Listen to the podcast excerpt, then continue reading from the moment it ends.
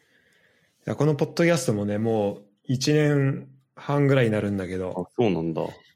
もういろんな、まあこれ基本的に人と話す、あの、何、番組じゃん。うん。俺がいろうんな人呼んで。で、まあ、俺もともとなんか電話とかそんなする人じゃなかったんだけど、そんの、うん。 LINE 電話とかで。うん。でもまあこのポッドキャストとか、あとまあ去年のリモート始まったのとかやっぱきっかけで、うん。結構、まあ電話することとかも多くなったし、確かに、ね。あとまあ、あとまあ物理的にさ、やっぱ距離離れるからさ、直接会わないで、ね、連絡取るってなったらやっぱ、あ、はいはいはい、まああの、ちゃんと会話するってなるとやっぱまあ電話になるんだけどさう、んうんそういう意味だと、昨日ちょっと使い始めたクラブハウスは、うん。ねえ。またこれ新しい、ね、波がちょっと来るんじゃ、そうだね。来るのかなってちょといもう感じはちょっとあるよね。朝、まあなんかあの、研究室の先輩が招待してくれて、うんうん。使い始めたけど、まあ面白いね、結構。よくできこてれる。面白いよね。。うん。これ、そう、招待制っていうのがまず、なんか、まあ、昔のミキシーをちょっと思い出したんだけ心ど。くすぐるよね、ちょっと。うんうんやっぱ、りみんな入りたいってなるもんね。ちょっととりあえずどんなものなのか見てみたいっていうのになるよね。うん俺、形に、そう、お誘い、うんうん。あの、もらって、うん、俺も入ったけど、まあみんな気になるもんな、多分やっぱり。うん、知らないものでなんか裏で動いてたらやっぱ気持ち悪いというかね、ど何がや、何が行われてるんだろうってなるけど、うん、うん、でもやっぱ基本的になんかまあ印象っていうか、やっぱこのクラブハウス、なんかこの1週間ぐらいで多分、あれだよね。すごいみんな流行、日本で、国内で流行り出したっていう。うん、なんかそうみたいね。なんかシリコンバレーでは2020年かなの去年の4月とかから流行ってたらし、始まって流行ってたみたいけあど。そうそうそう。いや、俺、本当この2日ぐらい、てか、一昨日朝起きたらめちゃめちゃみんな、多分そうだとなん思う、本当インスタのそう、ストーリー上げてて、え、何々と思って、てかなんかテック界隈の人が多分最初始まっ、始めて、うん、で、そこから、まあ一人さ、二人まで招待できるじゃん。っうん、うん、て考えると、まあ基本的に売買ゲームだから、まあ指数関数的に伸びていくわけじゃん。うん、だから、そのテック界隈の、それこそ、まあなんか CEO とか、そういう人とかが、の、なんかコミュニティが広がってって、そこから、やっぱり、それこそ、落合陽一先生とか、そういはいうはいはい。著名、なんかあのメディアとかにも露出の多い人たち、そういうテック界隈の中でも、やっぱ著名人とされる人たちの中にも広まってるから、それが、その人たちがもうさ、一言言ったらもうね、一般向そけうにだなる。そ,、ね。れでまあ、う一んうん般の人たちにも広まったっていう印象はあるね。なるほど。それがこの1週間で起きたってそいうこだとね。いや、この、こんだけの広がりを見せるのはかなりすごいよな。なかなか、うん。最近じゃなかったよね、あんまり。そうだね。なんかさ、ちょっと前にさ、あの、マストドンとかうがさ、ん、確かにちょっ確とかこに。う、ツイッターの代わりになるかもみたいなのあをっちたょっとお思い出したぐらいかな。本当、それ以外ないよね、最確かにあったなって感じだ な。怖いけど。そうだねね。本当だよね。もう、本当今は昔という感じだけど。ねうん。まあ、結構でもやっぱマスドンとかと違うのはもう本当そもそものね、構造がツイッターとかフェイスブックとかと違うからね、やっぱり。そうそうそう。そう面白いよね。もうアーカイブも残らないし、まず、ね、音声メディアっていうね、そこがもううん、そうそうそ全う。く違うテキストベースだったものがね、音声でやり取りされるっていうとこえろこだれさ、け使ってみたうん、使った使った。なんか、まあ、先輩とかと、アメリカに住んでる先輩とかと話したりとか、で、はい。うん。結局なんかこれのなんかいいところって、なんかワンホップ先の知り合いの人と話せるっていうのはいいなって。いや、ほんと、そうそう。そうだね。なんかこうやって俺とかさ、シラスで話しててももちろんいいけどさ、その中で、シラスの友達で俺が知らない人とか、うん、俺の友達でシラスが知らない人とか、そういう人をさ、紹介できるじゃん。あ、この人こういう人です、みたいな。うん、そうそうそふらっとさ、なんか、ポンポンって見に来れば誰でも入れるし、う。うん。なんかそれはいいコミュニティの築き方ができそうだよね。ね、これ面白くてさ、あの、ちょっとまあコミュニティ大きい人とかもまあフォローできるから、うんなんかその人たちが、だから自分のフォロワーがこうさ、部屋を、なんか会話してると、その部屋がさ、出てくんじゃん。そうだね。ホームページに。うんうんうん、で、そこになんか参加する感じだけど、うんまあこう参加、あの、フォロワーが多い人だったら、まあなんか、うなんだろうな、まあラジオ聞いてるような感覚になるしさ。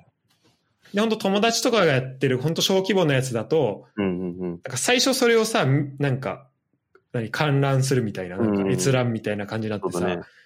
でそっからこう、自分がそこに入ることも、まあできるわけじゃん。ねで俺さっき初めて、その、参加者側やったんだけあ、本ど、当うん。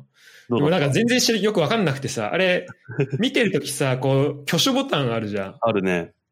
で、俺、あれなんか、あの、インスタライブの、なんかスタンプみたいなさ、そういう機能だと思って、はいはいはい。それをなんか押したり消したりしてたら、なんうか、んあれって、自分も参加したいっていうリクエストそうだね。。まあなんか意見があるとか、基本的にコメントとかができないから、そう、いや、そうだね。そうそうだなんか基本的に音声で参加するっていうのを知らなくてさ、確かに確かに。そしたらなんか、なんか、あの、参加しませんかみたいなリクエスト来て、おー、それきで、俺それ聞いたのが、俺の友達と、高校の友達と、あとなんか、高校の友達の、うなんか後輩二人みたいな感じあで、あそのいいね二人とも全然知らない人だったんだけうど、んうんうんうん。うんだから多分、まあ普通にさ、そことかは多分普段仲良かったりしたらさ、まそあうだね LINE 電話とかではうん話してるんだろうけうんうんど、でもね、俺がその人たちと話すことってないから、それはやっぱ面白いよね。うん。確かに確かに。それ、やっぱいい使い方だよね、本当に。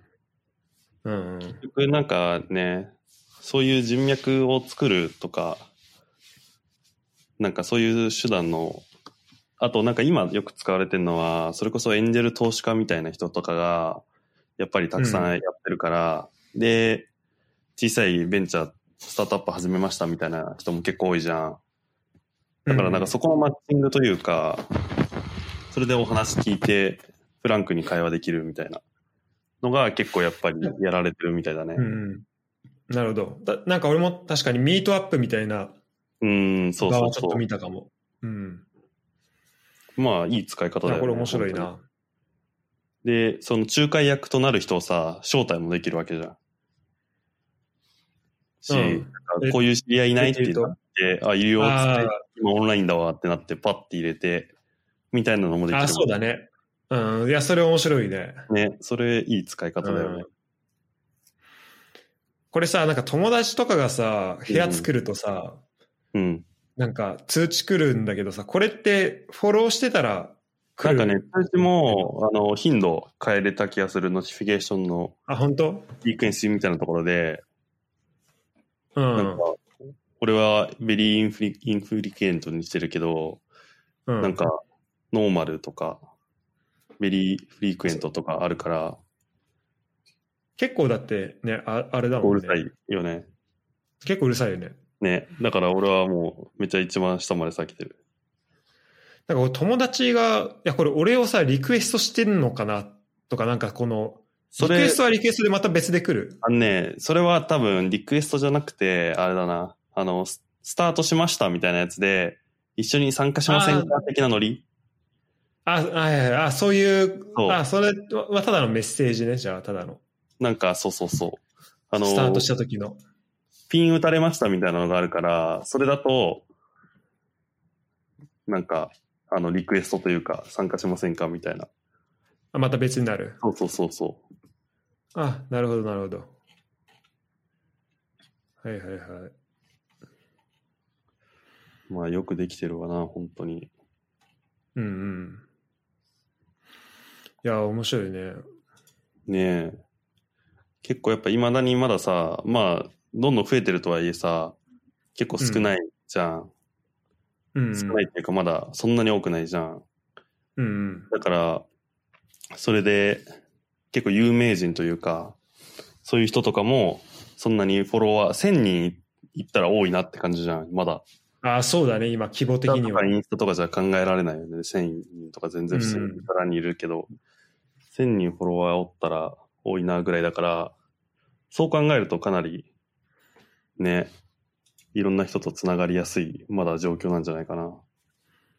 そうだね、なんか、この感じいいよね。あの、ねマジ、10年ぐらい前のツイ10年前じゃないか、8年、9年ぐらい前のさ、ツイッターの感じがすごいする。がそれ言っててなんか思ったけど、なんか、あれだよね、最初のツイッターとかもさ、それこそ有名人とかさ、宇多田ヒカルとかがやっててさ、なんかうんみんな探り探りというか、自分もツイートしていいのかな、みたいな感じでそう始まるじゃそうそんうそう。でもそれのだんだん敷居が低くなってきて、みんな自分のことを発信するようになって、今ではもう、魔境みたいになってるけど、ねえだって俺、普通にこあのリプライとか返ってきてたもんな、なんか有名人にリプライ。ねえそうだよね。俺、それこそあのバイリンガルニュースとちょっとだけからなんかそうメッセなんかメッセージ来たりとかもあったあ、しそうなんだ。やっぱそれがさ、楽しいけどさ、うんその SNS のいいところなんだけど、そうやだっねぱ、ちょっとツイッターとかのレベルまでうん。人が増えちゃうと、ね、だんだんそういうのができなくなってくる。そうだね。確かに確かに。でも、このクラブハウスは、なんか、うん。なんかいい意味でこの、なんだろう、使い分けが結構でき、しやすいのかなと思って。そうだね。かなり、もうだって、後腐れないというか、やっぱアーカイブ残らないから、話したいことだけ話して終わりみたいな。で、あと規約的にも録音とかメモとかも禁止なんだよね、確か。あ、一応ね、そうなってるみたいで。うんだからもう他にも、門外不出だし、今聞いてる人だけが楽しめるみたいな特別感もあるし、招待制でうんなんか選ばれた感もあるっちゃあるし、みたいな感じだよね、多分。そうだね。なんかこの最初の入り方とし、まず入り口としてすごい面白い作りにしたなと思うし。これが、まあ多分まだ、むアメリカでできて1年経ってないぐらいって言ってたから、うんうん。これが今後ね、どうマネタイズされるかをもう楽しみだよね。やっぱ YouTube とかもさ、そうそう結局無料で打ってたけど、まあそこから広告とかすごいたくさん枠が増えてとかさ、うんうんあるじゃん。で、今このアプリなんて広告もないし、課金もないし、ね、そう、結局マネタイズどうすんだろうっていうのは今めっちゃ気にもなうる。今、なんか資金調達やっぱかなり順調に進んでるらしくて、あ、そうなんもだう。この調達した資金から、まあ多分今はもうユーザーを借り取るフェーズだよね。うんうんで。そこからまたなんかみんな普通に日常生活で使うようになってきて、そこからそれこそだってこんなさラジオなんてさ、ラジオみたいなさ広告枠とかも打てるわけじゃん。うん聞く前に15秒流すとかでもいいし、うん。うんうなんん。かあのラジオなんていうのあの通販番組みたいなさ宣伝はいはいのはいなんかコマーシャルのトークとかもさ全然できるじゃん。いろいろできるだね。から枠を売ることもできるし、なんかいろいろやり方増えそうだよね。そうだね。ななんんかか有料、もうね。有料番組みたいなのもできるだろうしね。うん。まあ課金がどんどん増えるだろうな。うんこれ。から楽しみ、楽しみっていうか、まあなんか、あのーね、エンドユーザーとしては、それは困るけど、課金って金かけなきゃいけなかったり、そうだねみんなめんどいけど、まあ、そういうフェーズに移っていくのを見るのも面白いよね。うんうん。いや、本当だね。まあちょっとこの、ほのぼのとした感じが、うん。できるだけ続いてほしいという気持ちもあるけど。そうだね。ちょっと、そうだね。今の感じだと、やっぱり最初、それこそ、なんかさ、有名な落合さんとか、もうホリエモンとかもそうだし、うんそういうこ、なんか、俺らのさ、まあアカデミックとか、割とそっち界隈の、テック界隈の人が多かったけど、なんかまた YouTuber の人とかもどんどん増えてって、うん。ああ、そうなんだそ。っちのなんかコミュニティもできそうな雰囲気はあるよね。芸能人とかもやっぱお増えてきてるじゃん、どんどん。うんうん。そうだなんかまあね。みんなが招待してみたいな感じで。でもなんか芸能人とかの人がまあ楽しいとか、YouTube のあの人が楽しいからやるってのはなんとなくわかるけど、なんかあんまりそこに価値はないというか、YouTube でやった方がいいよねってなるよね。YouTuber の人たち。まあそうだね。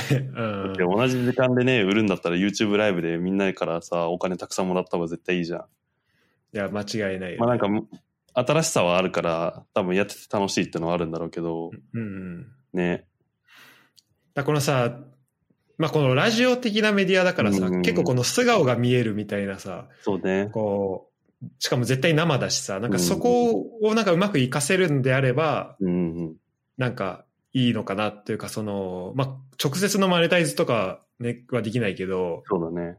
まあ、プラスになるのかなと思うけど、結局なんかこれの使い方というか、結局ポートフォリオじゃないです、ないけど、なんか自分のね、うんそういうところを売り込むというか、が一番いい使い方なんじゃないかなって思うよね。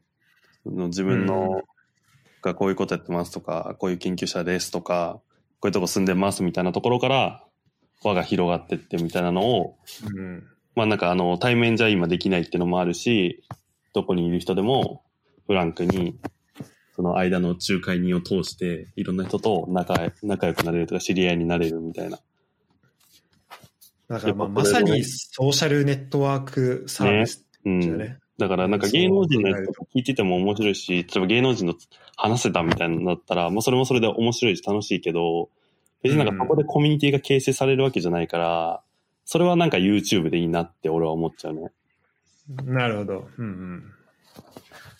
やっぱ りわ割とクローズドというか、なんかまあオープンだけど、なんかコミュニティはクローズドというか同じ領域にいる人たちうんうん、となんか出会えるのが一番良さそうというかそういう使い方をしたいなって結構この1日2日見て思ったねうんうんまあ、このなんか横展開のされ方はすごい面白い,、面白いだろうね。それこそだからしらすの友達の人とかともちょっとや話してみたいしああ、そうだね。うん。ななんんかか、しかもこの、このアプリさ、もうなんか目的が1個だからさ、もうなんそかだ、よね例えばインスタでさ、インスタライブやっててもなんか、それ参加するのどうなのってなるけどさ、確かいや別にこれ開いてたら、いや、それはね、ね参加して何が悪いのっいて。やおうなくもうすねねなるよね権利ないもんなうんうん。で基本的にそれでさオンラインだったらさいや声出せよみたいな感じになるしね、うんそうそうそう。あんま今のところ、その、今の構図で言うと、危機戦みたいな感じってむ、まあ、いない、ほぼいないっていう感じだもんね。うんうん。まあこの有名人とかじゃない限りはねもうね、参加してきたら。危機戦だったら、まあそうだね。有名人とか、まあインフルエンサーの人とかだとも、まあ危機戦になるけど、うんうんまあ聞いてもね、そんなニュースっていうかね、YouTube 見ればいいよってなるもんな、やっぱ。やっぱこの自分が参加してっていうとこだよね。ね、それはだからどんどんみんな、やって、やってこう。うんうん。結構やっぱここのなんかこね、やってほしいね。うん、勇気というか、やっぱそれ大事だよね。飛び込む勇気というか。そうだね。うん。ね、俺の同期の女の子とか、結構、飛び込む勇気あるし、いろんな人と友達だから、うん。なんかまあ声優の、有名な声優の人とかと話したって言ってたし、えうん。ー、あそこも面白いと思う。なんか、やっぱ、ツイッターとかだとさ、うんどうしてもこのフォローす、フォロワーとかでさ、この、うんまあ、か、かん、なんだろう、ちっちゃいピラミッドがあるわけじゃん。うんうんで、なんか、まあ、有名人と、うんかなんかリプライをもらうとか、なんかさ、その時の、なんか、リプ、リプライする時の、なんかマナーみたいな、なんかう、んうん謎の文化があったりする じゃん。なんか FF 外から失礼しますみたいなさ。あるね。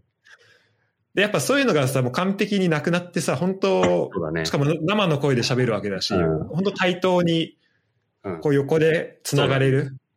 確かに生のしかも Twitter そうだね。ツイッターだとなんかこうさ、議論がさ、うん。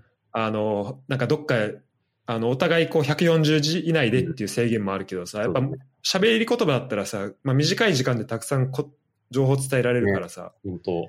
うん、温度感とか、だほ二人ともなんか同じ同意見なのになんかすれ違っちゃうみたいなことは起きづらいだろううんし、うんうん。確かにね。うん、そうだね。そういう意味でもなんか有名人との関わり方もなんかうん変うんわっていくのかなって気がして、これはすすごい面白いなと思う。ね。なんか、そうだよな。やっぱ、基本的にツイッターって匿名性高いじゃん。まあ、2チャンネルほどじゃないけど、うんうん、まあ、匿名で、なんか、あちらこちらから刺されることもあるわけじゃん、有名人の人とかは。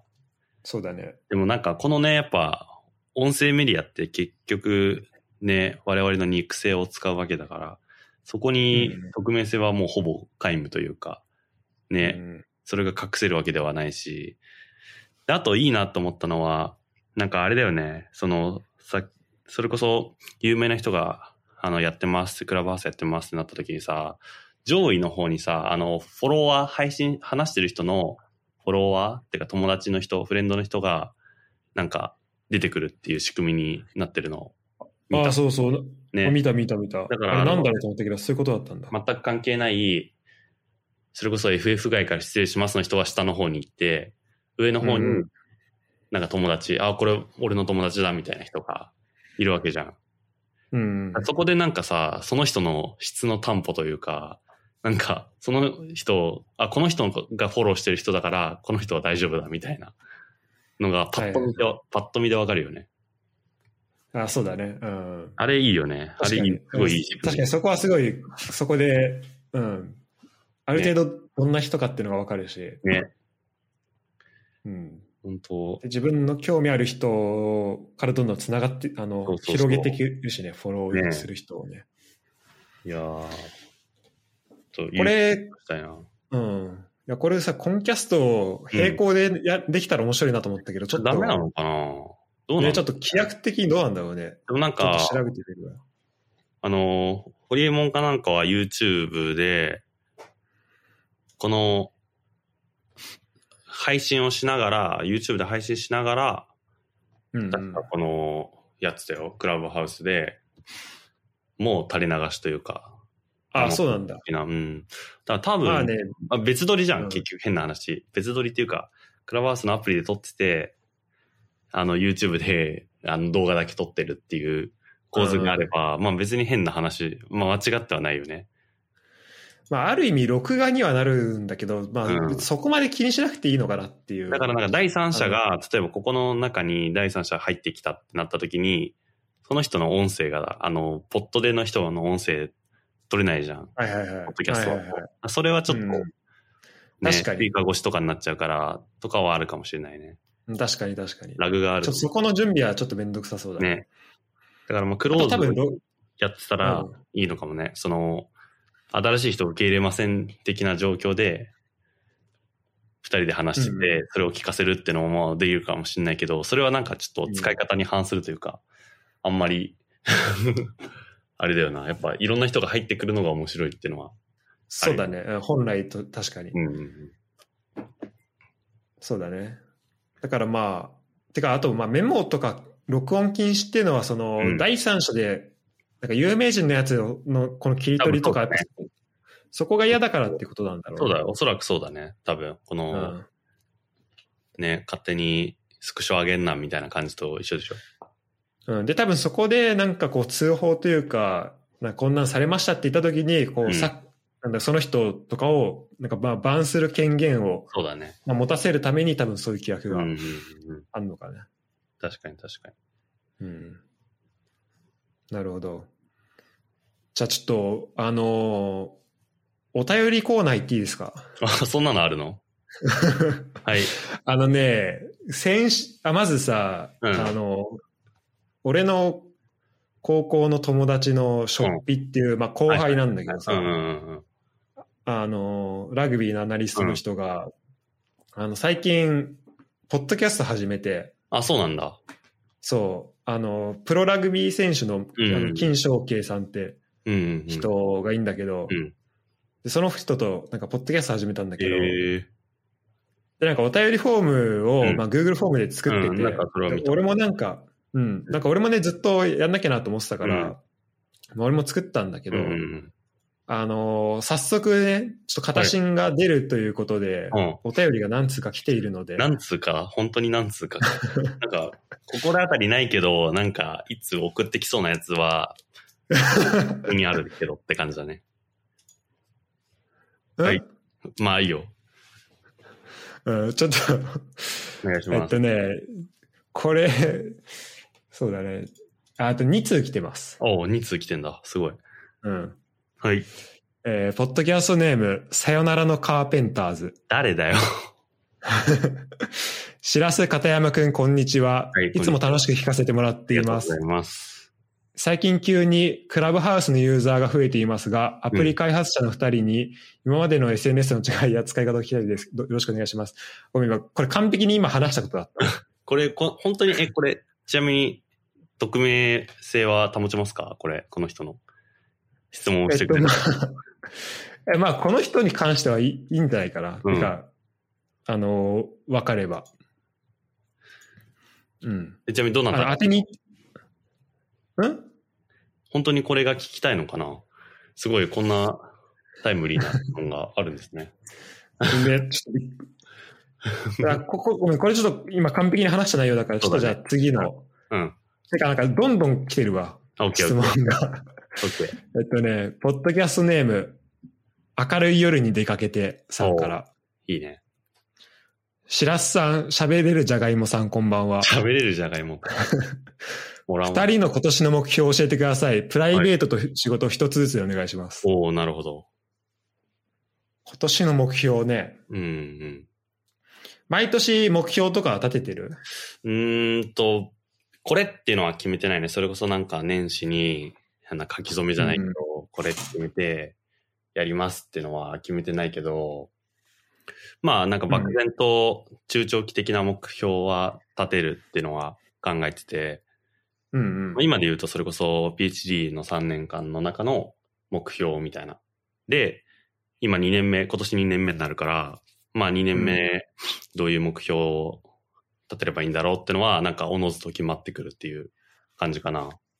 なるほどね。じゃあ、まあ、3年間、まあ今自分がいる立場から、ちょっうんと細かくそうだブレイねク。ダウンしていって、うんじゃあ今年は2年目だからこれやろうみたいそうだね。まあ、基本的に、まあ3年で取れたと仮定して、な。うんまあた仮定するというか、3年で取るために、まず、まあ、あの、ジャーナルとかの、その、博士要件の成果を出さないといけないうん。はいはいはい。ので、まずそこを、まあ、研究というか、あの、アカデミックの部分では、ちゃんとやらなきゃなっていうのが目標の一つとしてあるうんうのん。と、まあ、もう一つは、えっ、と、まあ、その3年間経って、3年間で白紙取れたとして、その後どうするかってのを、もう今年おお。決めないとかなってのは思ってて、うんっていうのも、まあ来年、今年2021年で、まあ順調にいけば2023年の3月か。だ2年後ちょううど、ん約2年後ぐらいに、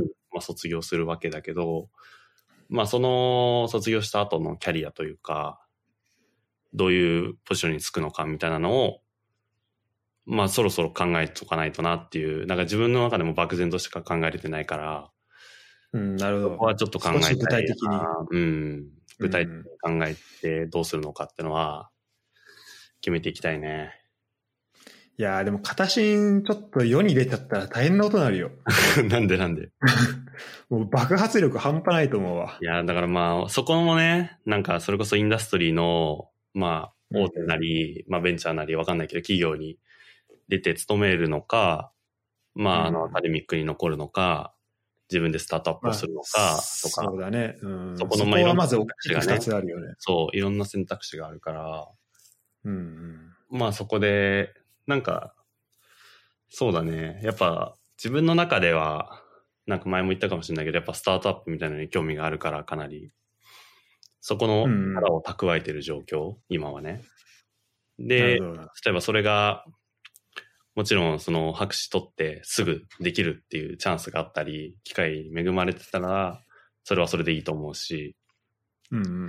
まあでも、一旦、まあ他にもっと人脈なり、まあ技術なりとか、なんか知見を広めるために一回社会に出てみてとか、そこからまあうん別に30超えて独立しようとかでも全然いいとは思うし、まあちょっとそこがね、だってさ、変な話さ、しらすもそうだと思うけど、もう3年後のことなんて誰もわかんないじゃん。マジでわかんないわ。ね、だって俺も今、名古屋にいるけど、2年前、そう、2年前のちょうど今頃が、俺、ケンブリッジに2ヶ月インターンに行ってた時だったのね。そっか。そう。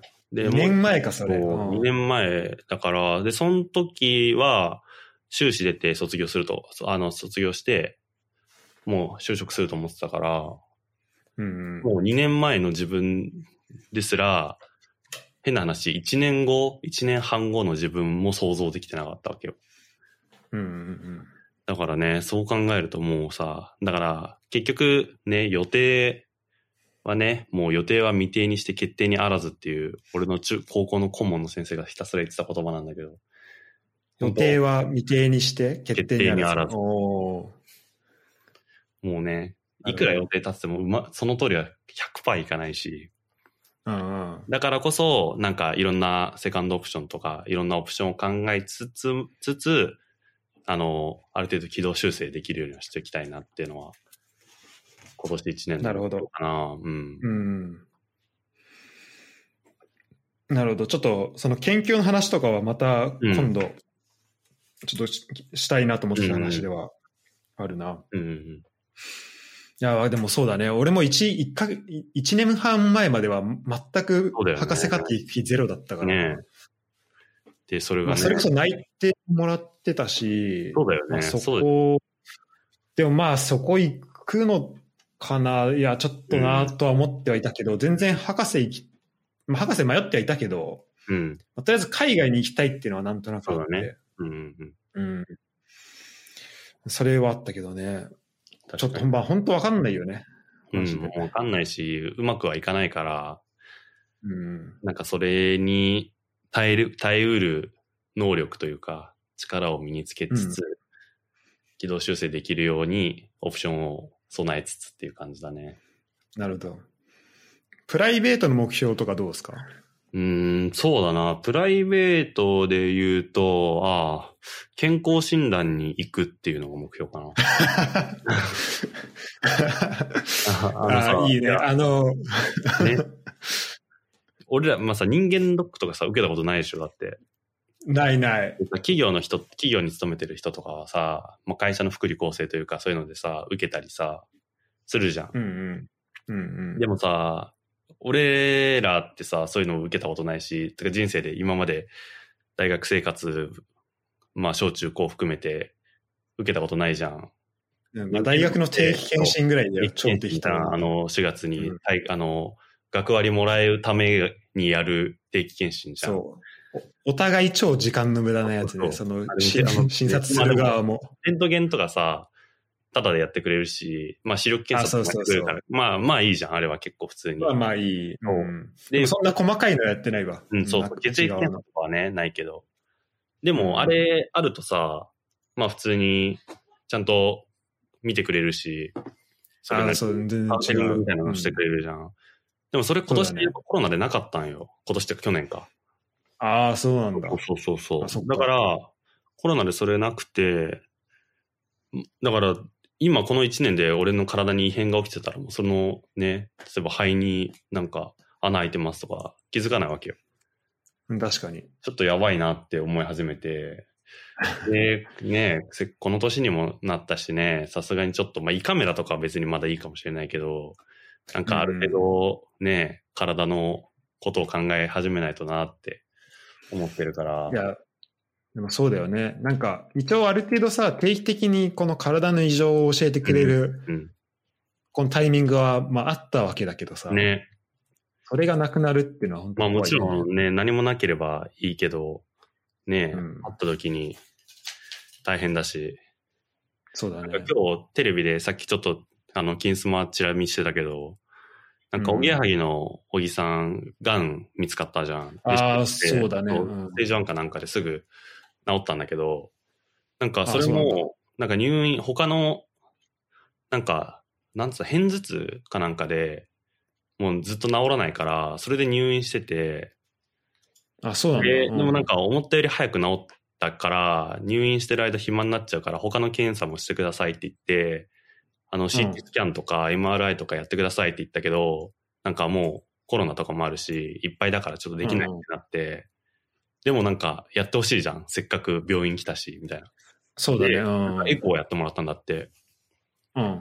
でそしたらなんかすごいおお腹のとことかずーっとやっててうん。 そしたらその結果出たらあの明日 MRI 取りますって言われてマジ。うん。で、その次に CT 取って、ガンですってなったらしい。マジか。うん。だから全然え、気づかあないよかしったね、それで。うそん。もうだから尿検査とか血液検査でも引っかからないしね、ガンとかだったら。悪性の腫瘍あはーそそれで見つからないから、うんそういう検査は定期的にね、しとった、しといた方が。ね、うん。ペナルティのいワやッそうトだねとかもね、あれだったし、ちょっと最近さ、すごい体調、ねなんだ、その病気のニュース多くないあの、ねまあ、爆みん笑な問、題田中そうも、そうね。まあ、みんあのなコロナ治ったと思ったら、ね大丈夫っぽい、友達とかっぽいから、まだ良かったけどね。ね、本当だね。結うん構大変だよね。芸能界もの人たちも。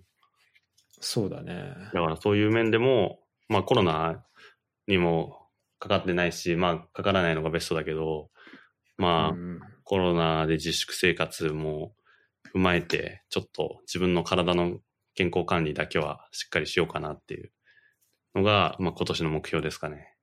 なるほど。うんいや本当さ、このコロナで、多分、まあ、俺らの世代だとさ、うんまあ、コロナ自体の脅威っていうよりも、うんなんかそれ以外の病気になった時にそうだ、ねやっぱ病院が埋まっちゃってるっていうところが結構、そうだね。まあ、それはまあ、俺ら限らず、ね、う俺らより上の世代はやっぱそれがかなりうんうんうん。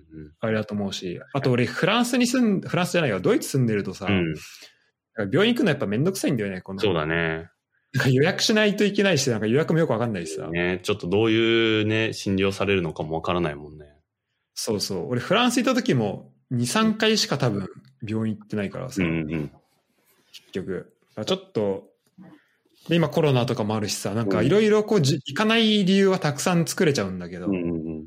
あそれこそさっきのね、その、壁を越えるじゃないけど、ちょっとそういう一歩を踏み出してみるのは大事だね。そうだね。その通りだわ。なるほど、なるほど。ちなみに今のメールの明るい夜に出かけてさんは、はい。明るい夜に出かけてっていうのは、しらすご存知あ、いや、知らない。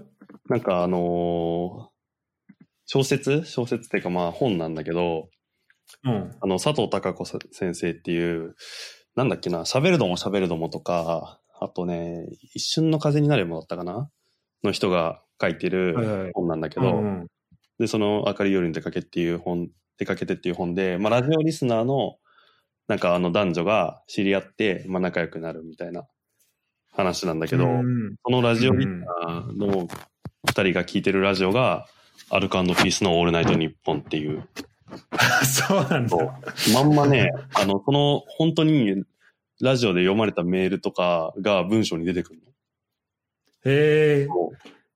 ノンフィクション。そう。でそこも、の部分でも、だからこういう自分が聞いてて面白いと思ったラジオを他にも聞いて、そういうなんかいろんなストーリーが芽生えてるんじゃないかって思って、この小説を書いたって言ってたから、えー、ちょっとすごい読んでね、みよとってもいい小説だよ。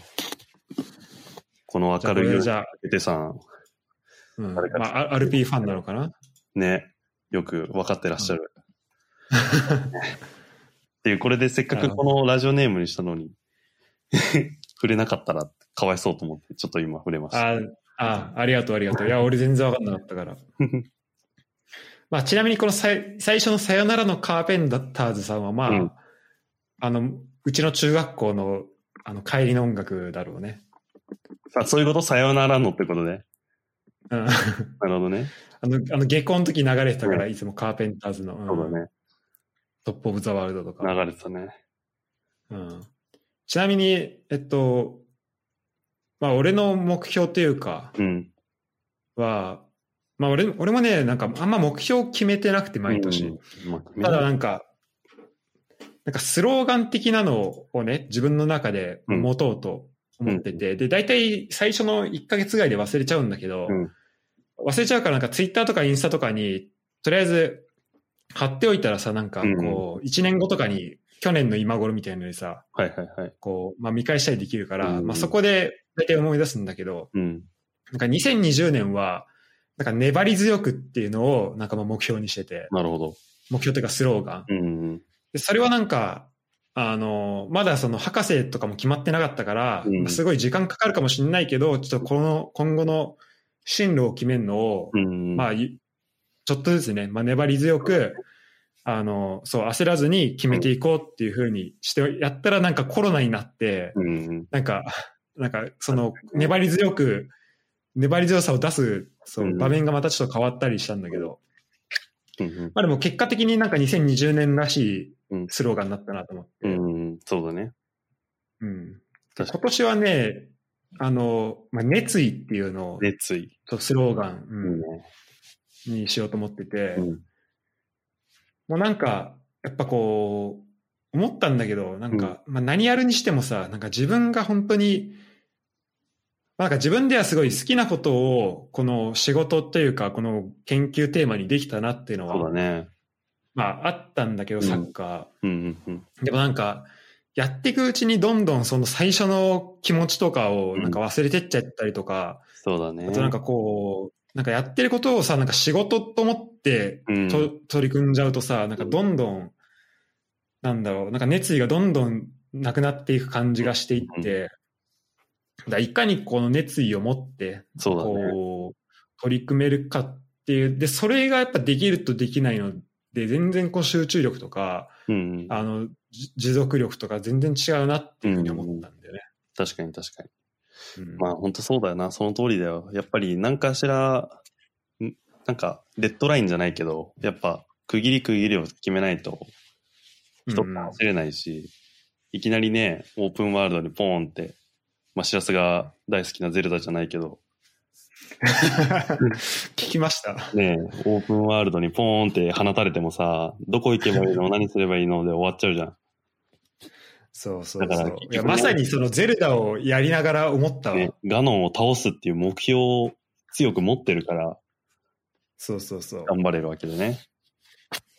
ですで、そう思うと、やっぱなんか、まあ、このデータとか扱う研究やってるし、あとまあ、科学的なことやってるからさ、うんあ事実とかデータとかっていうのもすごい大事ではあるんだけそうど、だねただやっぱ自分がなん、なんでこう熱意を持って走れるのかなっていうのを考えたときに、うんうんうん全然そのデータとかなんかうん、損得とかではやっぱり走れないなと思って、なんかうんこれをやりたいとか、面白いとか、そうなんか例えばガノンを倒すっていうその気持ちがうんうんないと、やっぱり、こそうう、ね頑張れないなっていうふうに思って、うん。だか、ら、俺はなんかこのい一個の作業を、そううんなんか無理して頑張るっていう、うんうん、そっちの努力はあまりしないで、でもうんできるだけこのす目の前の作業ををなんか好きになる努力というか、好きになるためには、どういう見方をしたらこの前、目の前のやってること好きになるのかなって、なんかその工夫をね、なんかできれば、うんうんうんりまあ、するようにしたいなっていうふうには、そういう、うんうんうん思うようになったね。そうだね、うん本当にいろいろ、うん。まあね、ガノンを倒すもさ、結局、うん。ガノンを倒すのが目標じゃなくて、ガノンを倒して、クリアして、なんかその次のステージに進むみたいな、なんかそういう、もっと細分化されたとこまであるじゃん。うんだからね、そこをさ、もっとね、区切って区切って、自分がどうなりたいとか、ね、ゲームどうクリアしたいとか、そこまで考えれるとね、かなり頑張れるそうだねうんようにはなるよね。うんうんまあ、そういう意味で言うと、やっぱゼルダって神ゲーだなと思った わ、あのゲームやは。っぱ俺もやる、やるべきかなちょっ あの、マジで12時間やることになる から、ちょっと時間、 でも思ったのは、やっうんぱ熱意のあることだったら時間は作れるなっていうふうにそうだ思ねったわ。と、結局なんかそうだよな、その、それがただゲームなだけであってさ、変な話そうそうそうそう研究とか仕事とかさ、没頭できるものがね、あれば12時間ぐらい、もう一瞬で消えちゃうよね。そう。で、俺もう、あの、一昨日ぐらいにクリアしたしね、あ、そうなんだ。ガノン倒したし。早いねうん。で、なんか最初とか、俺スイッチ、まず買うのも初めてだったからさ、うんまずスイッチの操作自体もなん か、え、なんかこの R ボタンと ZR ボタン何これみたいな感じだったのよ、最初は。うんでもさ、なんか、その操作とかもまあ12時間したらさ、慣れてくるしさ、うんうん。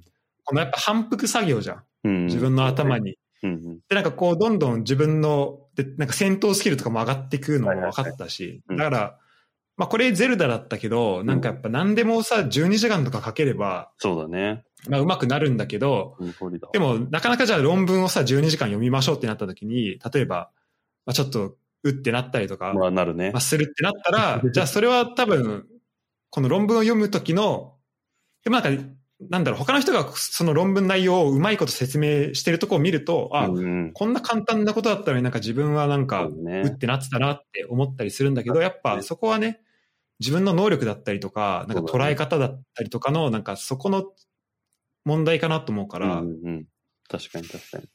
うん。だから、そこの工夫をね、今年は、だから自分が熱意を持てるようなうん。工夫が、をどうやってできるかなっていうのをちょっと考えていきたいね。確かに確かに。いい目標だね。うん。今年1年。本当1年あっという間に終わっちゃうもんな。いや本当よ。なんかさ、中学校だっとて かもう1月終わるからね。ねだって中学校うん1年、2年、3年ってあんななんか1年間長かった気がしたのに。本当だよね。まあなんかやっぱ大人になって節目を感じることも少なくなったよね。それこそ入う学ん確かに式とか、修学旅行あって、うん体育祭あってとかさ、もうないじゃん。基本的に。そう、そうだね。うん。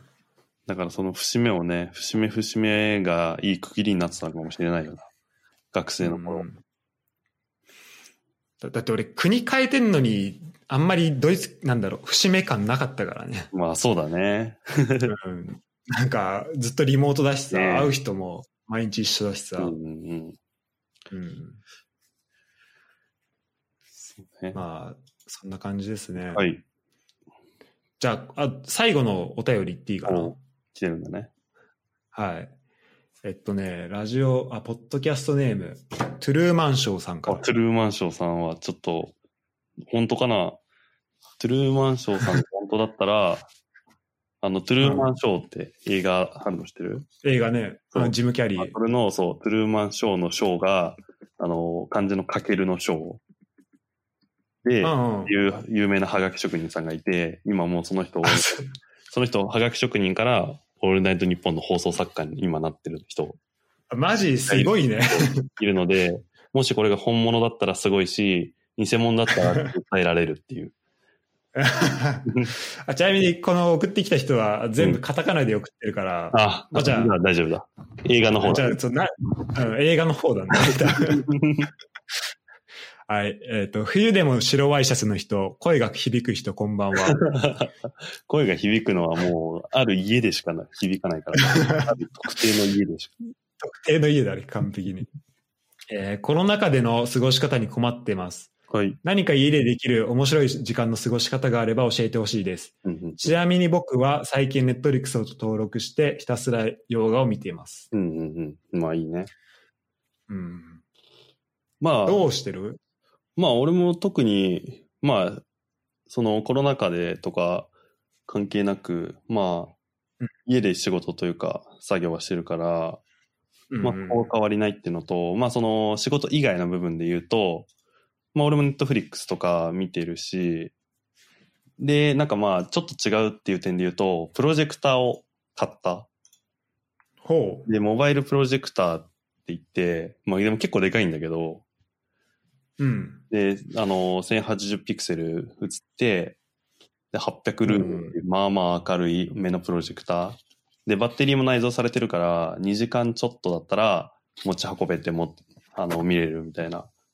えー、それでじゃあ映画1個ぐらいだそうまあ、夜とか、壁、うちの壁白いから、その壁一面に映して映画見たり、あと、寝るとき天井に向けて、うん寝ながら、なんか映画とかドラマ見たりとかはしてる。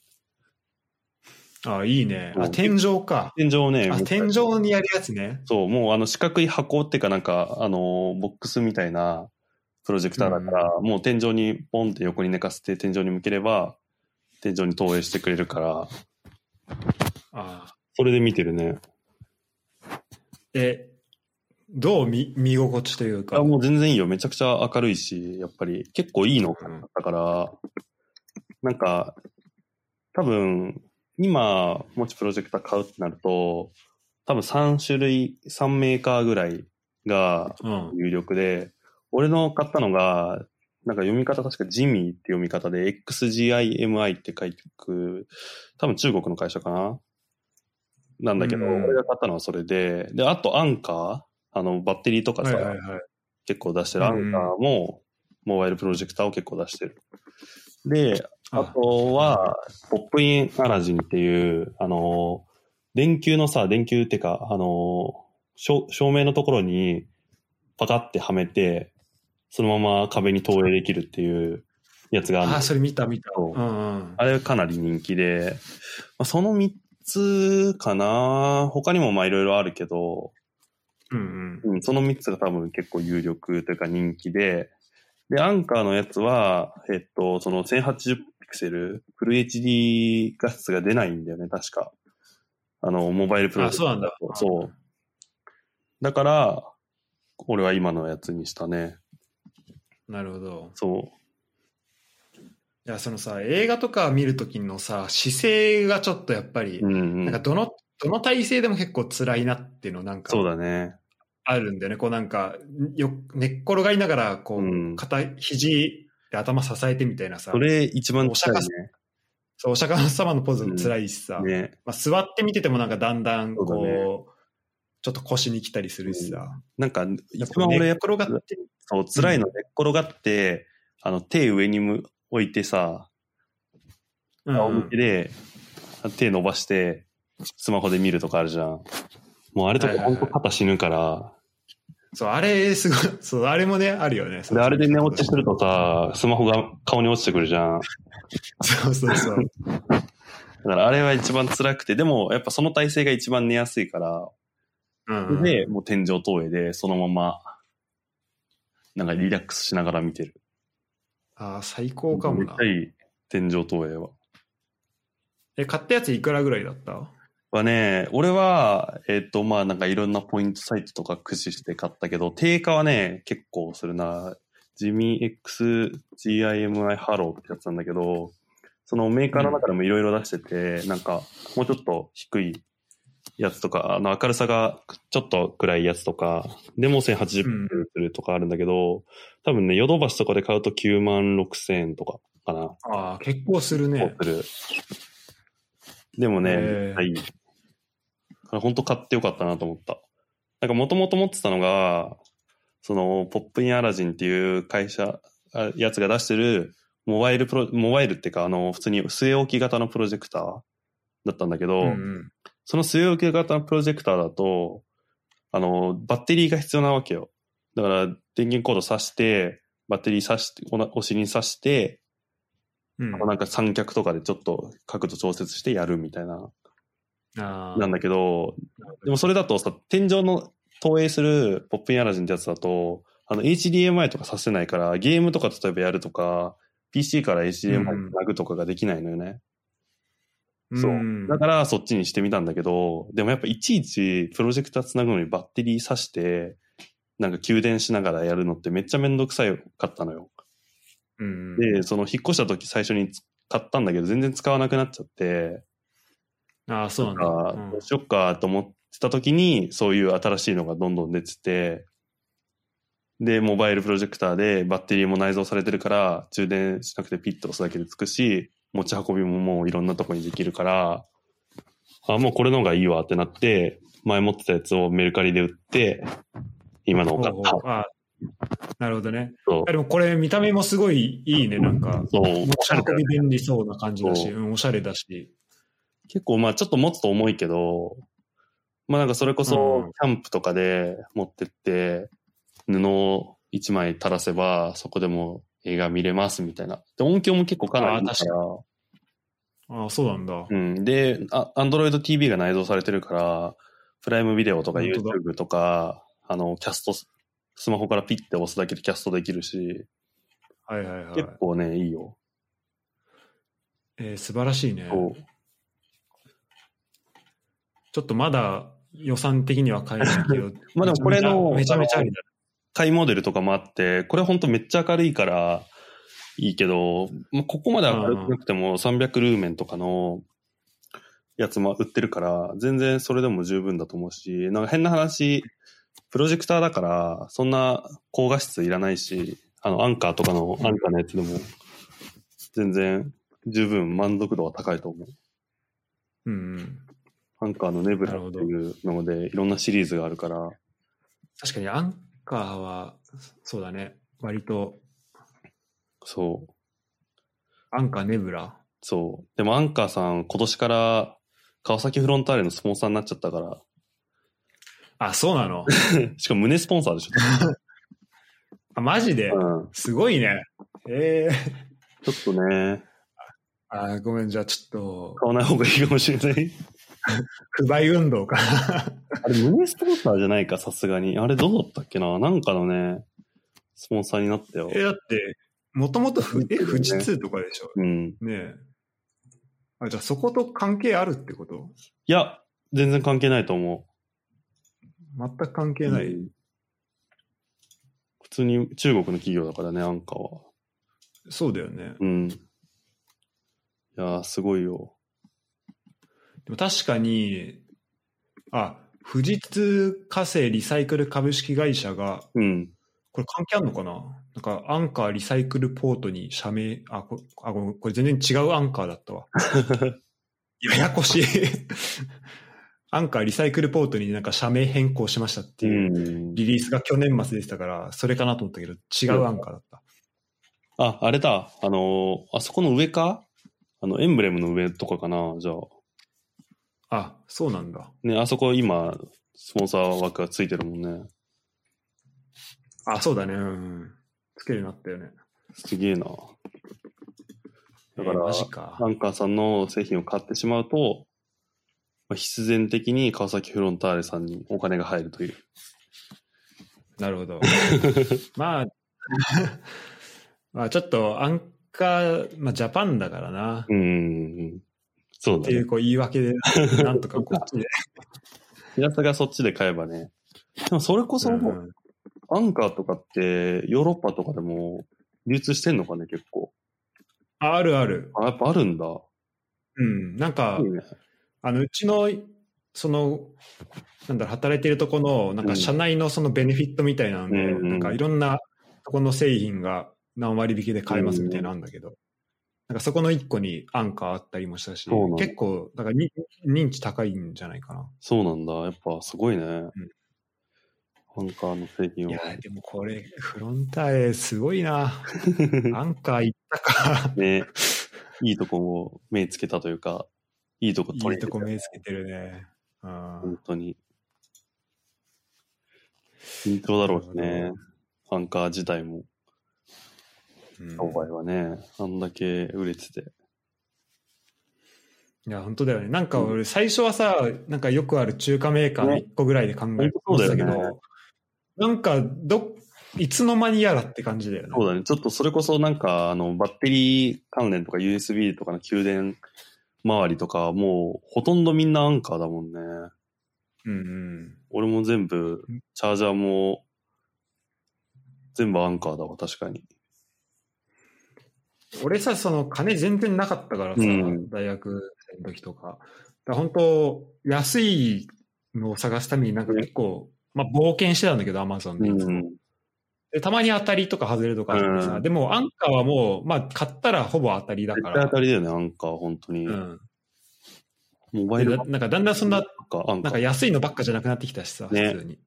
クオリティも。うん。いや、アンカー結構いい製品多いよな、マジで。多いよね。やっぱ中国もね、なかなか侮れないからね、なんだかんだ言って。もちろんその、中国のどこの会社が作ってんねんみたいな、うん。なんか電化製品とかはやばいけど、やっぱシャオミとか、もう日本進出してきたし、去年。うんうん、あ、マジか。そうあ、そっか。なんもうね、か見たな。てか、まずさ、もうクオリティで全然、うん。なんだろう、クオリティ上がってるっていうか、もう上がってるどこじゃないじゃん。うん。しかもなんかね全然。誰か、なんか誰かが言ってたけど、なんかその中国の企業のが出す家電ってめっちゃおしゃれなんだよね。あなんかあの無印良品とかで売ってるぐらいシンプルで、なんか日本のさ、白物家電とかって結構ダサいじゃん。なんか洗濯とかボタンめっちゃ多いし、あ。はいはいはいはい。うんうんうん。冷蔵庫とかダサいしみたいなのあるじゃん。でもなんか冷蔵庫とかもさ、なんか中、なんかハイセンスとかさ、結構、まあ、ハイセンスは韓国だっけわかんないけど、なんか日本のやつよりかっこよかったりするよね。ハイセンスは中なん国。かこう、こうなんだろう、ハイセンス中国だった気がするけど、うなんか、デザインがすごい、ね、割とシンプルで洗練されててうん、無駄がない洗練されてる感があるね。うん。感じがするから、結構、やっぱ中華家電もね、全然侮れない。そう。で、しかもさ、もうさ、安くたくさん作れちゃうっていうさ、もう、なんか良質ともにそうなんだよね。伴ってきてるからさ、うんいや、どうやって、どう対抗するんでしょうっていうのそうだは結構あねるけど。。普通にやっぱ中国の会社さ、もうファーウェイとかもそうだけど、やっぱ技術力桁違いだもんね、普通に。うんうんやっぱ、ああいう、まあ、シリコンバレーは別として、深センみたいなさ、そういう、なんか、テックで成り上がった都市みたいなのがさ、日本にはないじゃん。だかそうだね。らそれがね、やっぱ中国はあるっていうので、周りもどんどん引き抜くし、みたいなのがあるのすごいよな。なんか、俺さ、お父さん、父親さ、小、うん俺が小学校、だから2006年とかから、中3とかまで、深センとかにいたのよ、ずっと。あ、なんかそうみたいね。そうそうそうで、だからもう、でその頃の深センなんてもう10年ぐらい前だから、もうんねうんう今と全然違う、本当に。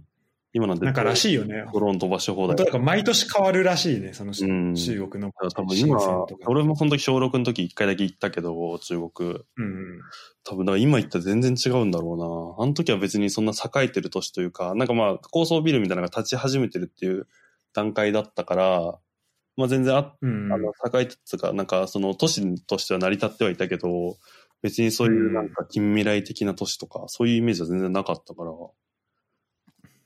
ょっと深センは行きたいなちょっと、ね、俺も本土さん最後に行ったの3年前のうん。日本帰ってくる直前とかだったから、上海行ったんだけど、あ、上海ね。うん。でもなんか上海のなんか新世界みたいなところ、うん。なんかすごい、なんだろう、なんか赤坂的なところらしいんだけど、赤すん赤坂じゃないか。まあだから六本木か、みたいなところらしいんだけど、なんかそこはめちゃめちゃその時おしゃれで、なんかもうなんか上海の新世界イテウォンクラス出て、んなんか、どういうところだ俺も上海一回行ったけど。なんかね、すごい高級な、なんか飲み屋さんとかがたくさん並んでるとこらしそういなよ。んだ。そっちの方行かな新か世界っ。だっけ、うんなんかそんな感じの名前で。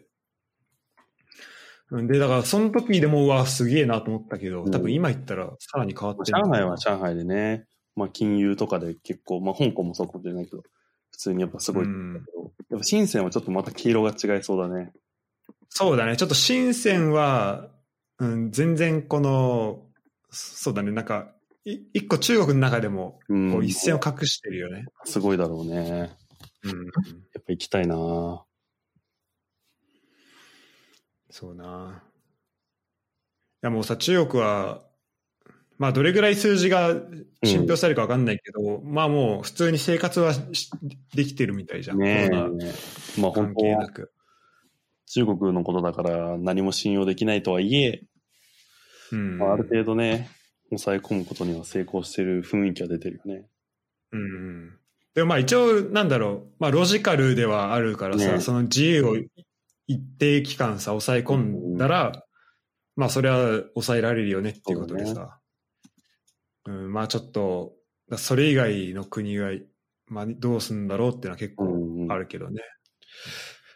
まあ、ちょっとしばらくはね、まあこの状況で海外旅行もまあ、難しい よな。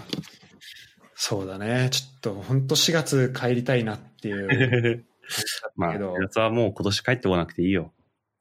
うん、ちょっと今年ねはい、わまあ厳しいかなっていう気はするよね全。然もうそういう、そんぐらいで十分よ。もうみんな健康でいればね、それでいいよ。そうだね。たださ、このチケットを往復で8万円とか見ちゃうとさ、ちょっとこの、わかるあの、 あの、旅行行く時のそうさ、だねこみたいな。う、2年ぐらい前の感覚がやっぱ残ってるじゃん、その見、つけたみたい最後に、そう、最後にさ、そう、そういうのを買ったのってやっぱ2年ぐらい前とかだからさ、そうだね。だから、おお今買いてえってちょっと思っちゃうんだけど、やっぱここはね、あの、抑えて、うん。うん、やっぱここで焦ってもいいことないからさ。直行便とかだってガラガラだもんな、マジで。うんガラガラって言うもんね、本当に。すぐ取れいる。や、そう。うんうん。だってお、ちょっとその、唯一、感染者数とか収まってた9月とかでもめちゃめちゃ空いてたから、そうだようね。んだいもう今なんて、うん。ね、フランスは18以降出ちゃダメだし、うんなんか、なんならまた外出完璧に禁止になるかもしれないみたいなあのそうなんだ出てるし。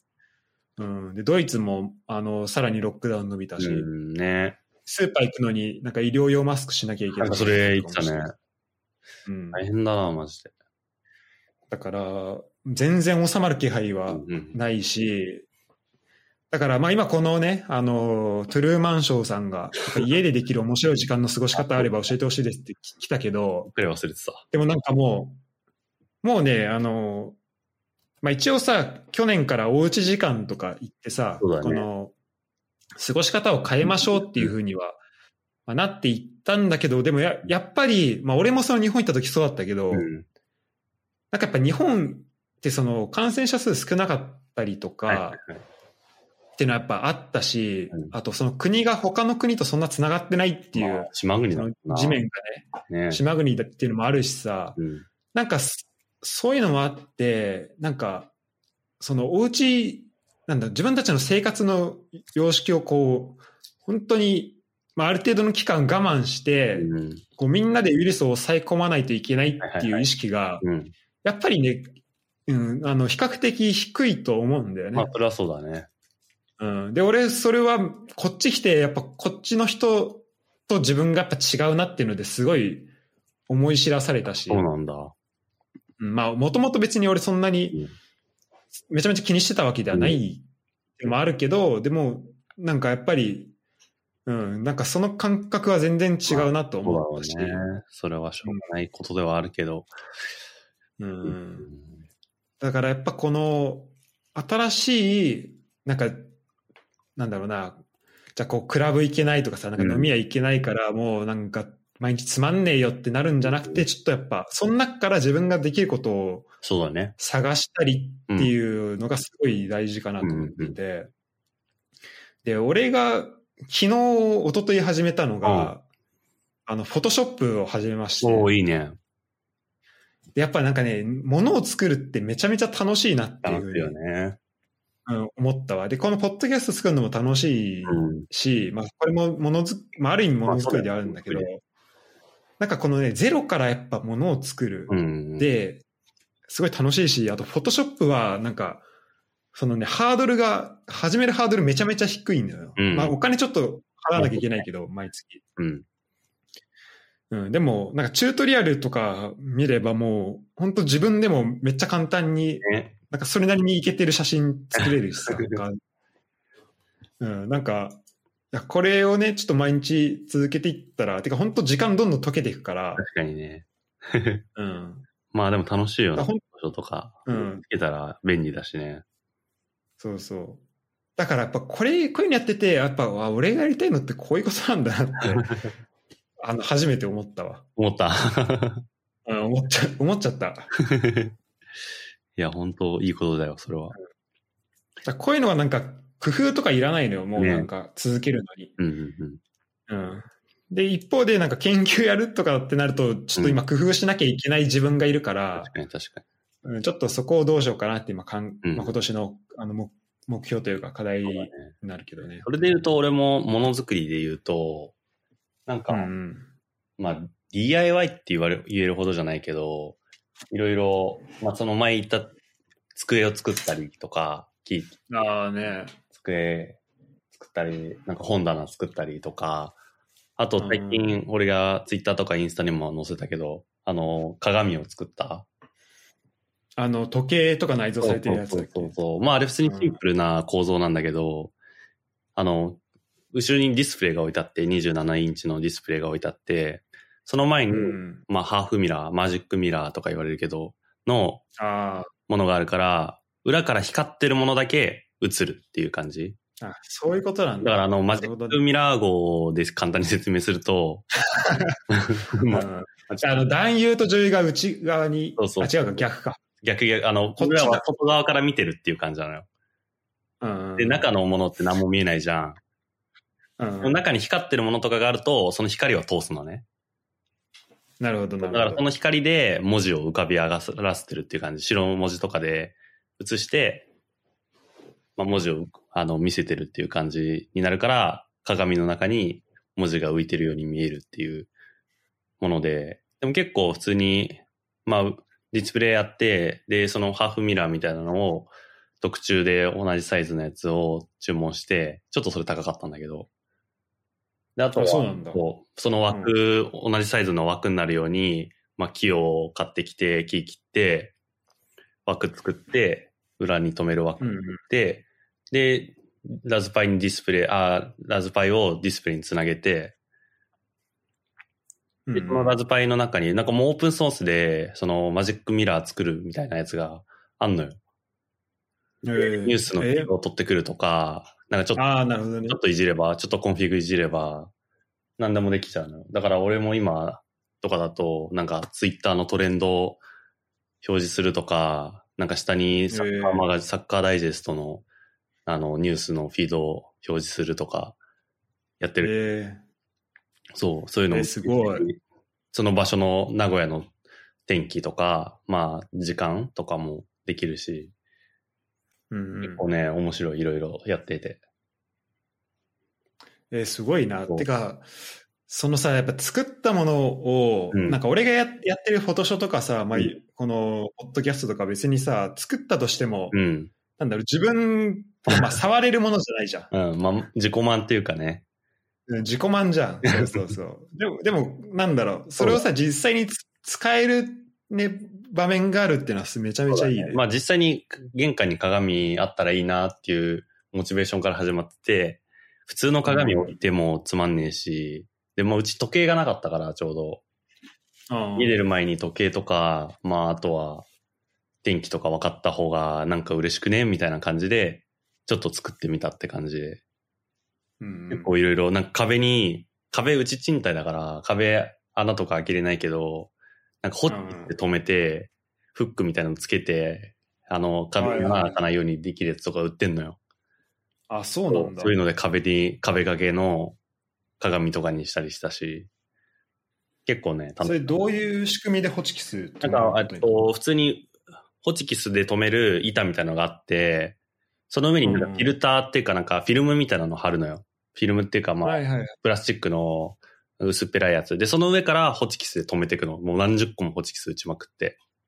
あー壁にはホチキスの穴が開くけど、ホチキスの針の芯なんてめちゃくちゃ細いから、壁に穴開いたところ全然気づかないレベル。なんか画鋲とかよりも全然気づかないから、それをたくさん止めて強度を強めて、そこに引っ掛けるみたいな。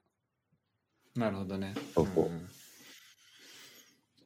いや、でもいいな。そうだね。そういうおうち時間っていうと、本当まあ料理とかも別にそんなしないから、まあ、うん。こうは今までと違うことを始めたっていう点で言うと、まあなんか DIY 的なことを始めたって感じで、ノコギリとかすごい楽しいっていあうのーはあるんです。それ作業場はどこになるのはもうベランダでやってる。